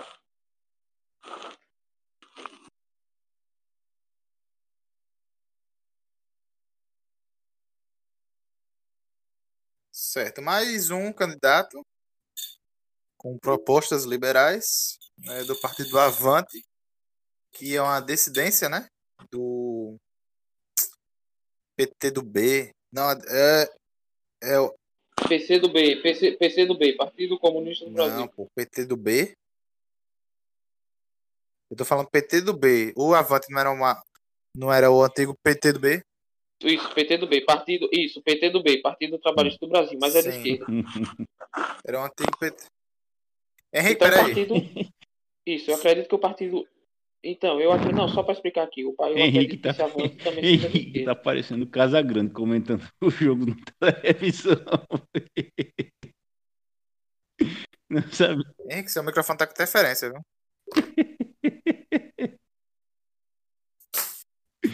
Ai, ai. Tá parecendo Casa Grande comentando as paradas na televisão, Henrique. É de direita? Não. É de esquerda? Não, mas. É de direita, mas também é de esquerda. E não sei o que. É comunista, mas. Não, eu digo o PT, PT do B de direita. Eu não falei nada, pô. Ah, Para de falar pegou lá, pegou lá, pegou lá. Não, o cara falando besteira aí, eu falando coisa séria, o cara falando Hum, besteira. paga o lanche.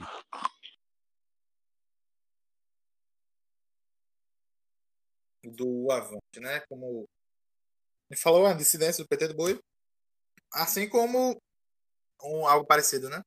O, o MDB, que era o antigo PMDB, né? Eles mudam para dar como se fosse uma renovada no partido. Vocês estão me ouvindo bem, né? Estamos. Certo.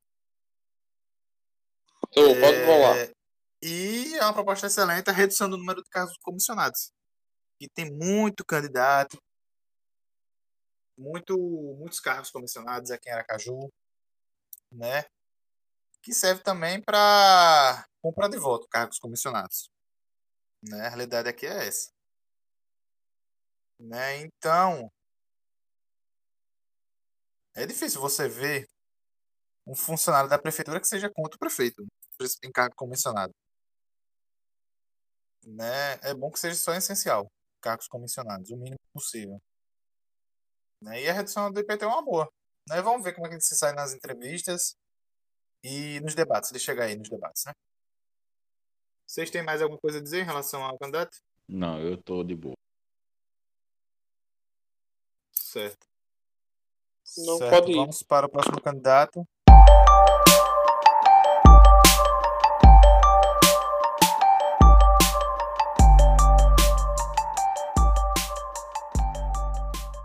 O senhor Rodrigo Valadares, do PTB, Partido Trabalhista Brasileiro. Ele tem 31 anos, é formado em Direito, é empresário e foi eleito deputado estadual em 2016.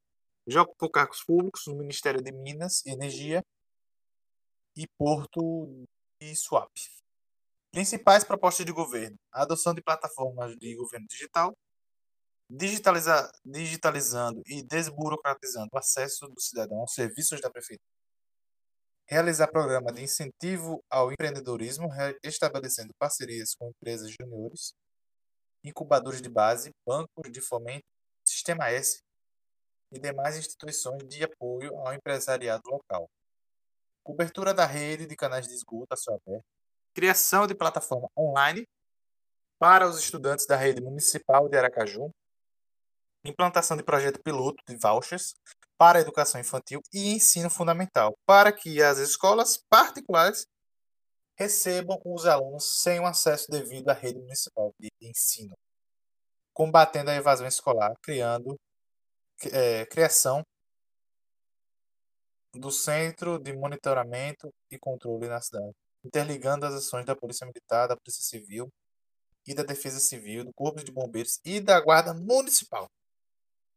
O estabelecimento de parcerias com as forças mi- militares e auxiliares para a alocação de médicos nos hospitais municipais.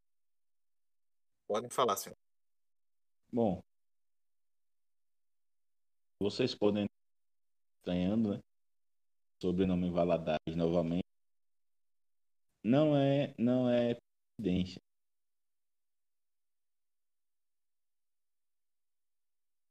O Rodrigo Valadares e o Valadares Filho, eles são primos. Então, os dois a, têm a mesma família, concorrendo ao mesmo cargo. O executivo de Aracaju. O Rodrigo Valadares é um cara novo, tem um anos, já é bem rodado na política. Ainda foi, se não me engano, ele ainda é estadual, já ocupou cargo de energia no Porto de Suape, entre outras. E recentemente ele se envolveu em uma, uma polêmica, né? Se a gente pode dizer assim. Porque ele, ele surfou também a onda do Bolsonaro. Ele surfou na onda do Bolsonaro, mas também não lembro se foi antes ou depois. Tirou, tirou foto um amigo, apoiador, dando L de Lula livre. Então.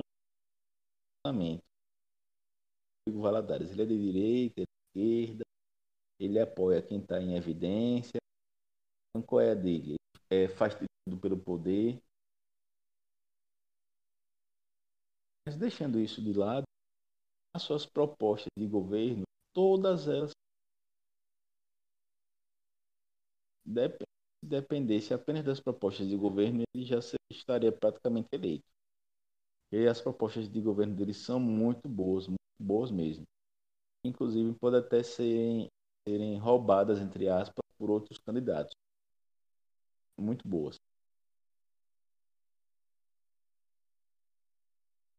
Bom, Dudu, acredito é, é, que isso aí tudo que você está falando é verdade. E vendo, né, pelo menos nas redes sociais agora, ele, acredito eu, que agora é, esteja é, ao lado de Bolsonaro, né? Vendo, vendo as postagens dele, as redes sociais dele, vejo que ele está a favor né, do, do governo, mas, é, mas é, ser, ser centralizado junto com o Bolsonaro. Vai pegar, vai pegar essa, vai estar tá surfando é, por enquanto essa onda do Bolsonaro. É, até quando o Bolsonaro esteve aqui em Aracaju, ele foi lá acompanhar, fez vídeo dizendo que está lá. Ele até fez uma postagem esses, esses dias dizendo que já andou nos caminhos errados. Com os caminhos errados, como deixando entre né, é, uma interpretação como se tivesse como um lado errado, como se a esquerda, como se ele, não, quando ele era da esquerda, como se fosse o lado errado. E agora ele enxerga a verdade, como se agora que ele está de direita apoiando Bolsonaro fosse a verdade, fosse o melhor caminho. Né? Então, o Rodrigo Valadares, que é um nome forte, é um nome forte aí, para um eventual segundo turno com o atual Edvaldo Nogueira, que provavelmente eu já estou dizendo vai para o segundo turno. Né? Ele é um nome forte aí, né? E vendo, vai pegar muito dos eleitores de direita, né? Da direita, a direita provavelmente vai ou nele ou na Daniela Garcia, vai ver aí, né? Vai dividir votos entre os dois, vamos ver quem vai se sair melhor.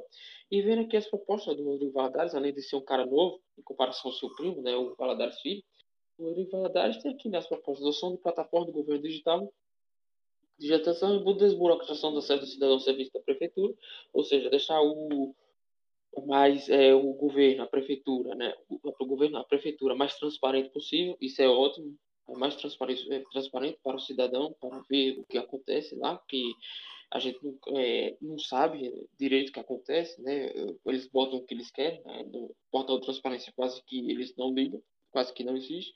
Temos aqui realização do programa, como o Rafael já falou, né? é programa do incentivo ao empreendedorismo. Ótimo.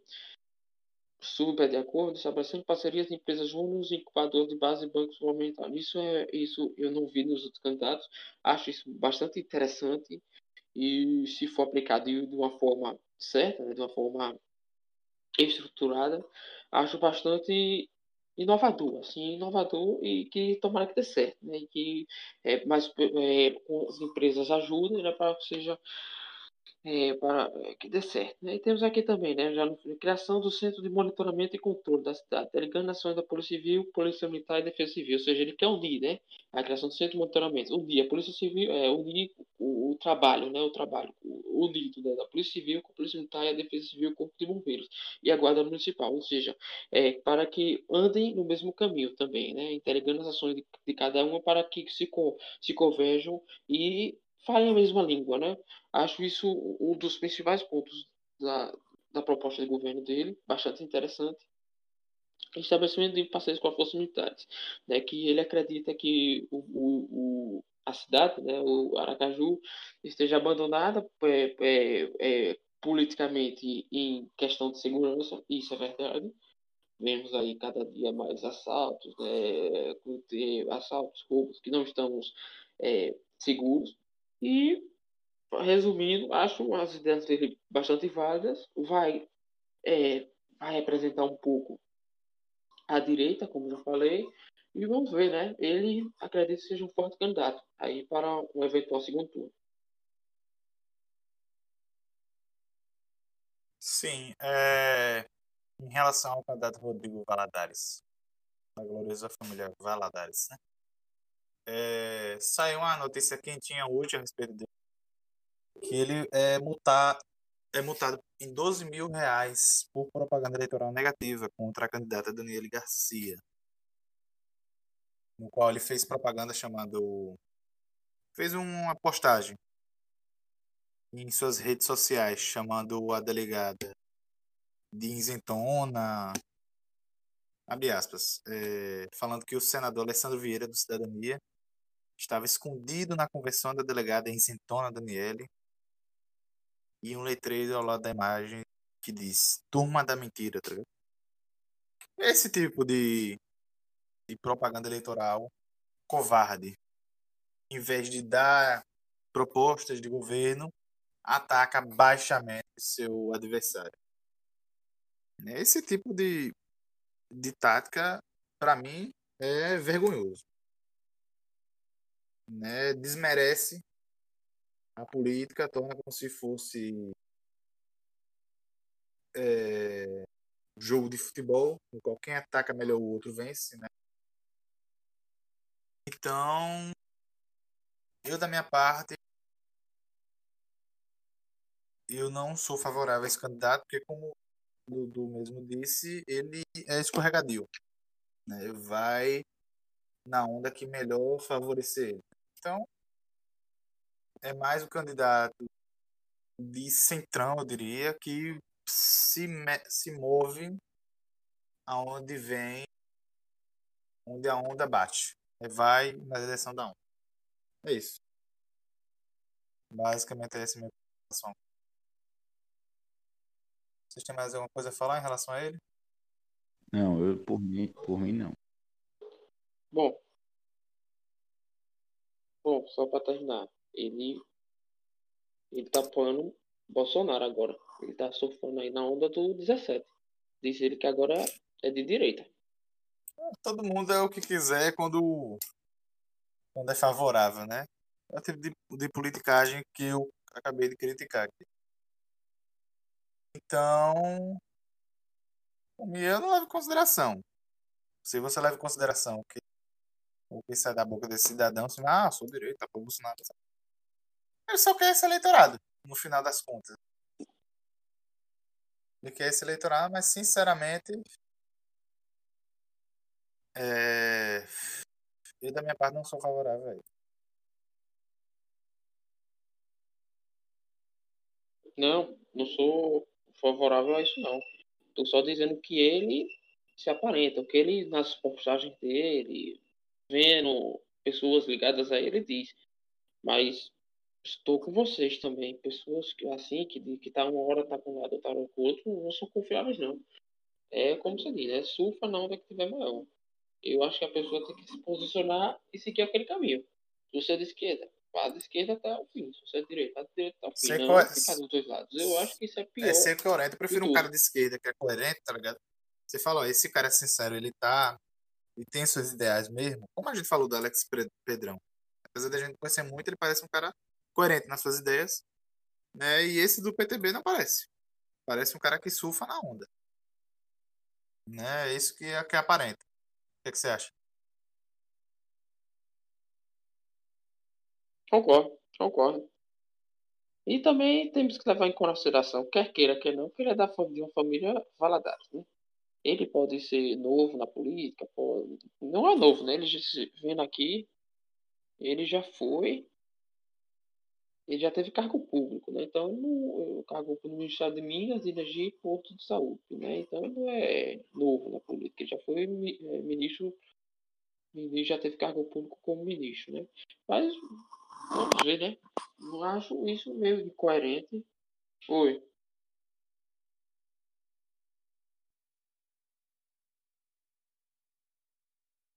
Ele trabalhou com o Ministério, não foi ministro, não. Ah, mas, bem, tá trabalhando no Ministério só, né? Tudo bem. Mas acredito que isso não é, como reiterando o que eu falei, né? É, prefiro pessoas que seguem, né? Dizem, não, eu sou de esquerda até o fim, sou de direita até o fim, do que ficar assim, né? Senão você não, você não pode confiar numa pessoa dessa.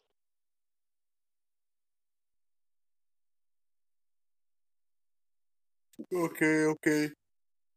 Uh, podemos passar para o próximo candidato?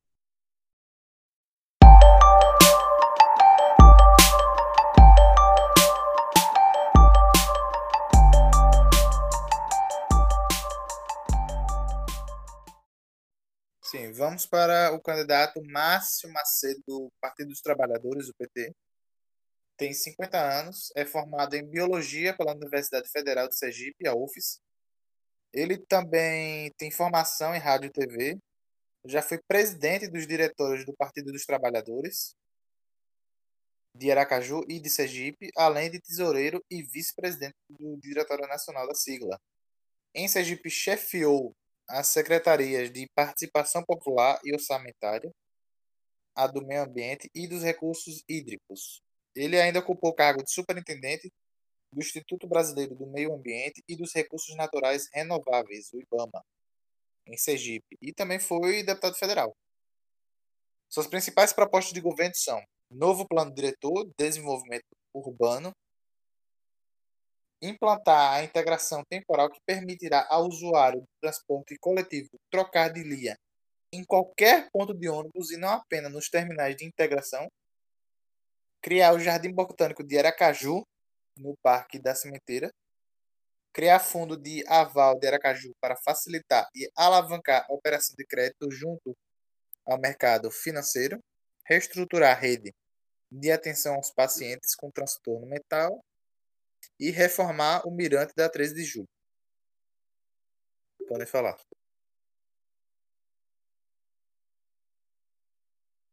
Bom, Rafael, o Márcio Macedo, ele tem os propósitos. Ele já, ele já também mudou a política sergipana, já é um nome bastante conhecido também. Mas ele também tem propostas que, na minha opinião, não são tão eficientes assim. Pede que o, que o usuário do transporte público troque de coletivo em qualquer lugar, em qualquer ponto de ônibus. Em São Paulo, isso acontece por meio de tempo. Você tem quatro horas com uma passagem para poder pegar quantos ônibus quiser sei lá, vamos dizer que aqui ele coloca em um tempo menor, duas horas. Se, o, se um, um, um camarada sai lá do, do, do fim de linha do Marcos Freire 3 e quer ir para o terminal da Atalaia, ele, não, ele, ele vai gastar pelo menos duas horas ou mais. Então, eu acho que aqui não é viável. Acho que temos, temos hoje aqui o integração é perfeito para a realidade local. Ele já já está ok. O novo plano de diretor de desenvolvimento urbano já deveria ter sido ele é extremamente necessário para que a cidade não cresça de forma ordenada, como vem crescendo hoje. Criação do Jardim Botânico de Aracaju.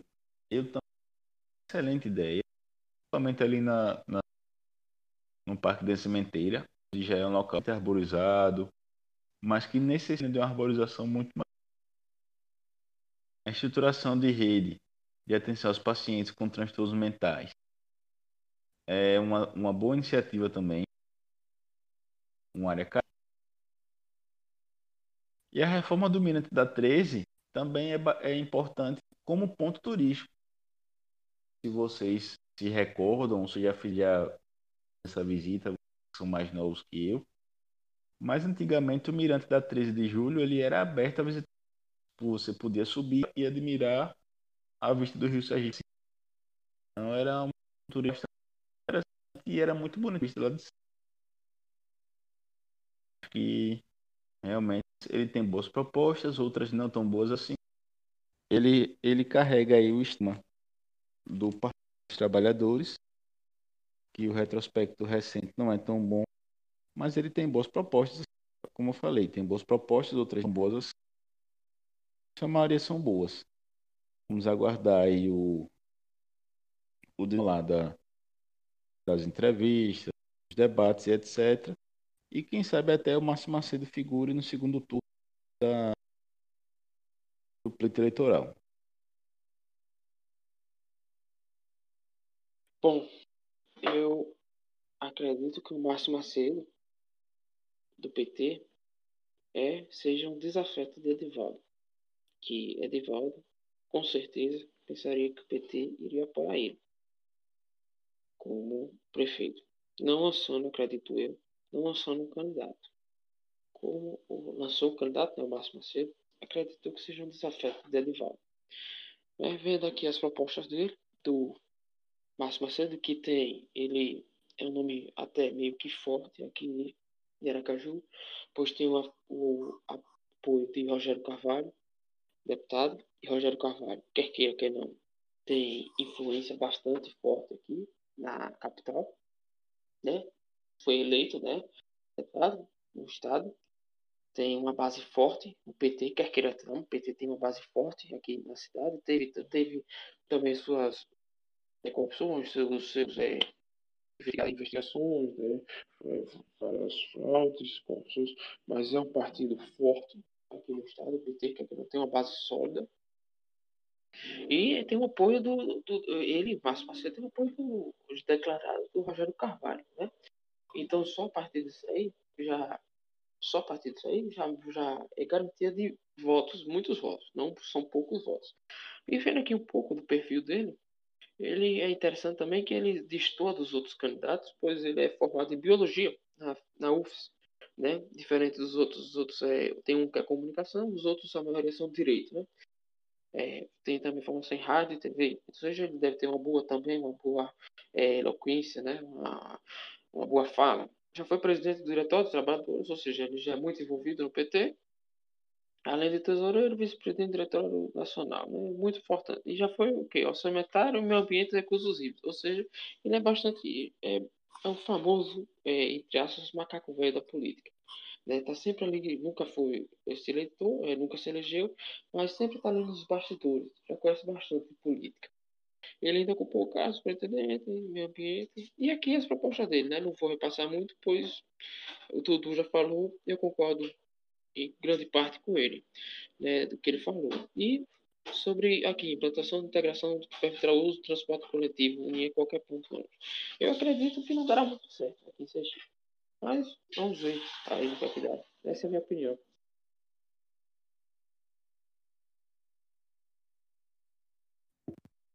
Eu acredito que é válido o, a proposta do, do usuário de transporte coletivo trocar a linha em qualquer ponto de ônibus, com ressalvas, obviamente. Né? Apesar de que é muito caro, passagem de ônibus aqui em Aracaju, muito caro, quatro reais é um absurdo, né? É mais de quatro, parece que é, é 4,50 agora? Meu Deus. Parece que é. Meu Deus. Não, pô, é 4. É 4 ainda. Pô, é 4,50, meu amigo. Ainda. Daqui a pouco tá mais barato andar de Uber do que de ônibus. Sim, mas continuando. É, dá até saudade das manifestações de 2013, né? Não é só por 25 centavos, né? Que até tem uma pichação aqui em Aracaju, não lembro aonde. Falando que, sei lá, 2,75 na passagem de ônibus é roubo, tá ligado? Aí a, a pessoa vê hoje em dia isso, porra, 4 contas. Se 2,75 naquela época era, era roubo, imagina agora, né? Então é válido. E só. Vá, vá. Rafael, só complementei sua, sua indignação. 100% da frota de ônibus de Ara, da Grande Aracaju não tem ar-condicionado. A grande maioria são ônibus sucateados. E os que são mais novos, eles não são quilômetros, eles vieram de outros locais, como o Recife. Então, vocês verem a situação precária do transporte coletivo de pois é, né? Aracaju. É. E paga caro por um serviço e mal feito. A grande Aracaju, de modo geral. Exatamente. Mas pode continuar aí com seu. Infelizmente, eu acho que essa proposta dificilmente seria aprovada, essa aí. Porque o lobby das empresas de transporte público aqui em Aracaju é grande. Não é à toa que muda ano, e nada, e nada acontece em relação a isso. Todos os candidatos. Não tem mudança. Todos os candidatos fazem a mesma gestão em relação ao transporte público. Né? Então, o lobby é muito grande em relação a isso. Né? É... Também acho interessante a criação do Jardim Botânico em Aracaju, que não temos. Um jardim botânico aqui na cidade. Seria bem-vindo, né? Turístico. É... Deixa eu ver. E, a fac... e facilitar a operação de crédito. Isso aí é meio uma, uma... Ele se inspirou no Lula, né? Disponibilizar crédito com maior facilidade para os empresários. E dando que deu, né? Ele se inspirou no. Um colega de partido. Mas essa é a minha opinião.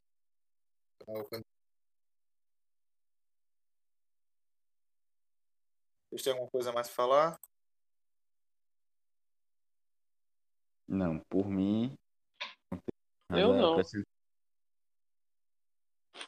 Eu só vejo que, tipo, esse jardim botânico seria no Parque da Sementeira. O Parque da Sementeira, quer queira que não, não é um parque, né? Tá abandonado, mas como seria? Eu falo por até é, não é por até não, é, desconhecimento. Como seria esse jardim botânico dentro do Parque da Sementeira? É, pois é, né? É o único que eu vi que tem essa proposta. Seria um grande jardinzão. Seria um grande jardim. Grande jardim dentro do, dentro do, do parque. É, é. Vamos ver aí, né? Tem gente que acho válido, mas. Certo. É, Pronto, finalizamos aqui, né? Os candidatos.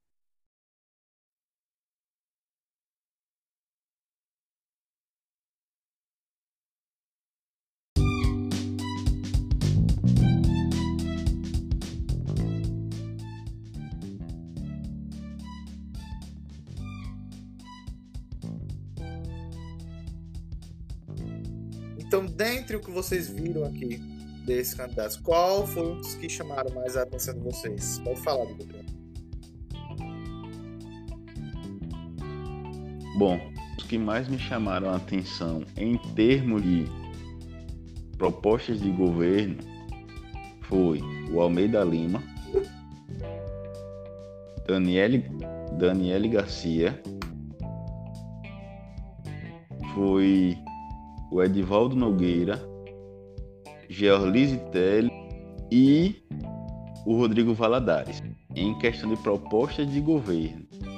Porém, na minha opinião pessoal, os que têm mais de ir para o segundo turno são Daniele Garcia, Georlise Teles, Edivaldo Nogueira e Márcio Macedo. Esses aí, para mim, são os possíveis candidatos que irão para o segundo turno das eleições municipais de Sergipe. Ok, ok. E você, Henrique? Bom, dentre os candidatos aqui, eu gostei e, e das propostas, né? De Daniel Garcia. Daniel Garcia, as propostas são boas. Edivaldo Nogueira. Principalmente da Georlise Teles. Me surpreendi bastante com as propostas dela. E do Rodrigo Valadares. E desses, o que eu acho mais é, possível, né? É, que nem tudo falou, ir para o segundo turno. Acredito que Edivaldo Nogueira, como eu já estou botando aqui, que vai ser reeleito. Acredito, profecia, viu? Depois me cobra, profecia Edivaldo Nogueira. E ou Rodrigo Valadares e Daniel Garcia como possível concorrente. A Gerlise, infelizmente, acredito que Aracaju é, se, dependendo de como vai ser as propostas, né? Como vai ser, vamos esperar os debates para ver se, ela, se as propostas dela vai ser liberal mesmo, se não, se não vai ser só de boca para fora. Mas eu acho, eu acredito que Aracaju ainda não está preparado para é, mentalmente ainda e não está preparado ainda para as propostas dela. E acredito que ela é, não, não, não irá ter um bom contingente de votos. Então acredito que esses três aí fiquem entre esses três: Rodrigo Valadares, Daniel Garcia e Edvaldo Nogueira. Certo. Eu compartilho de opiniões semelhantes com vocês. Eu, eu me identifiquei com principalmente com a Daniela Garcia e com a. A. Vixe, caralho, já esqueci o nome dele.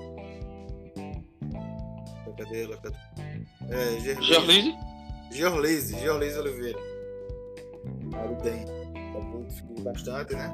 Temos, olha, fazendo um panorama aqui. Né? Temos candidatos da segurança pública, temos candidatos da esquerda, né, do âmbito social, temos candidatos mais de centro, né, política tradicional, Almeida Lima, Edivaldo Nogueira,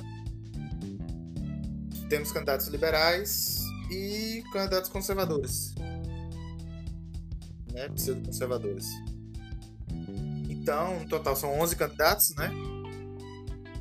É... Então tem um leque bom de opções para, para os eleitores, né?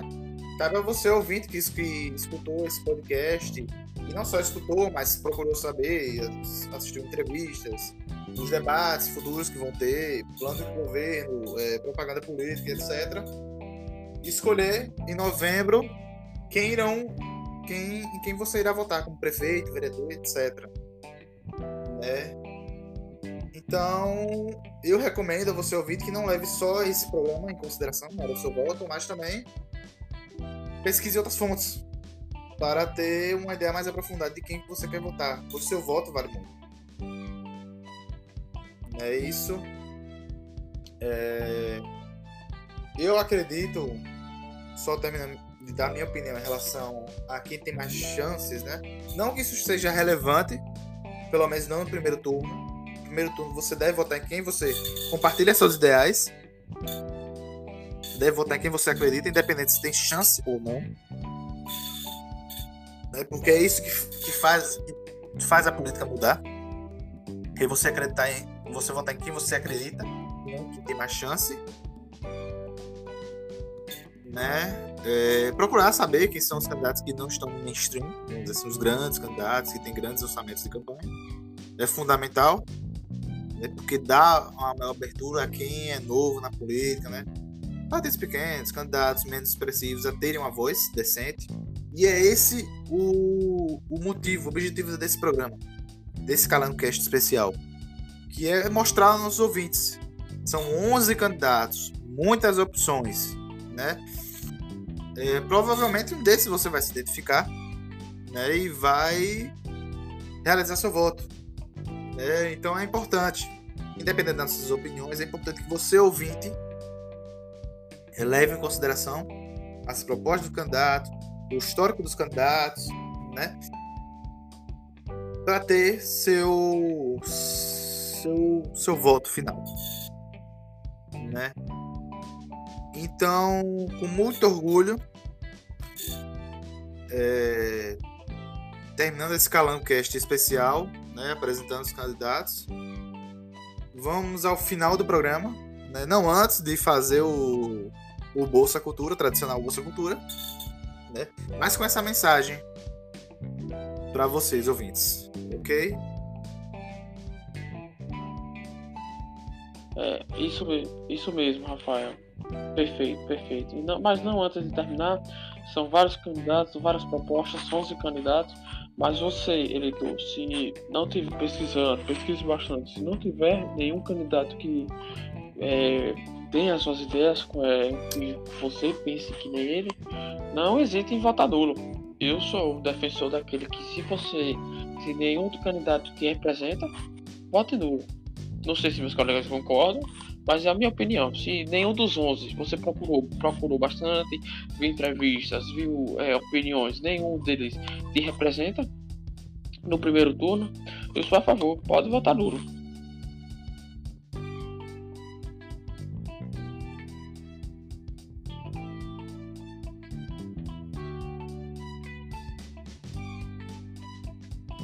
Já que tá todo mundo aí dando suas considerações finais, eu só quero colocar frase bem, bem sucinta.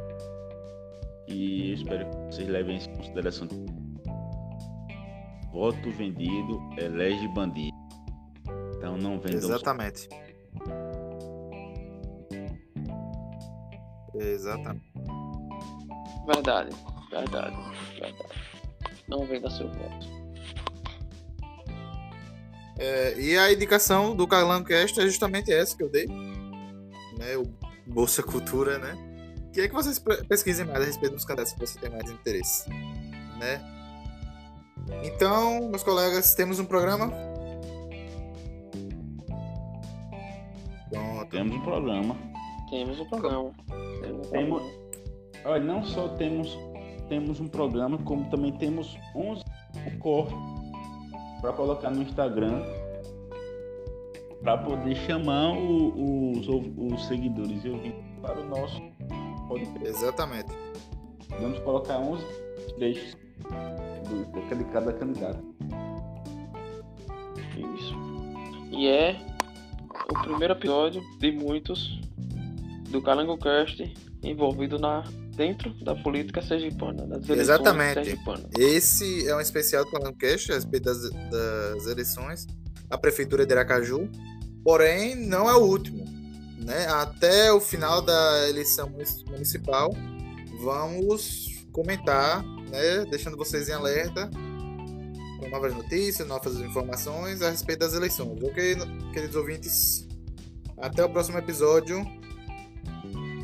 Tchau, galera. Tchau, tchau, tchau. Falou. Tchau, tchau, tchau.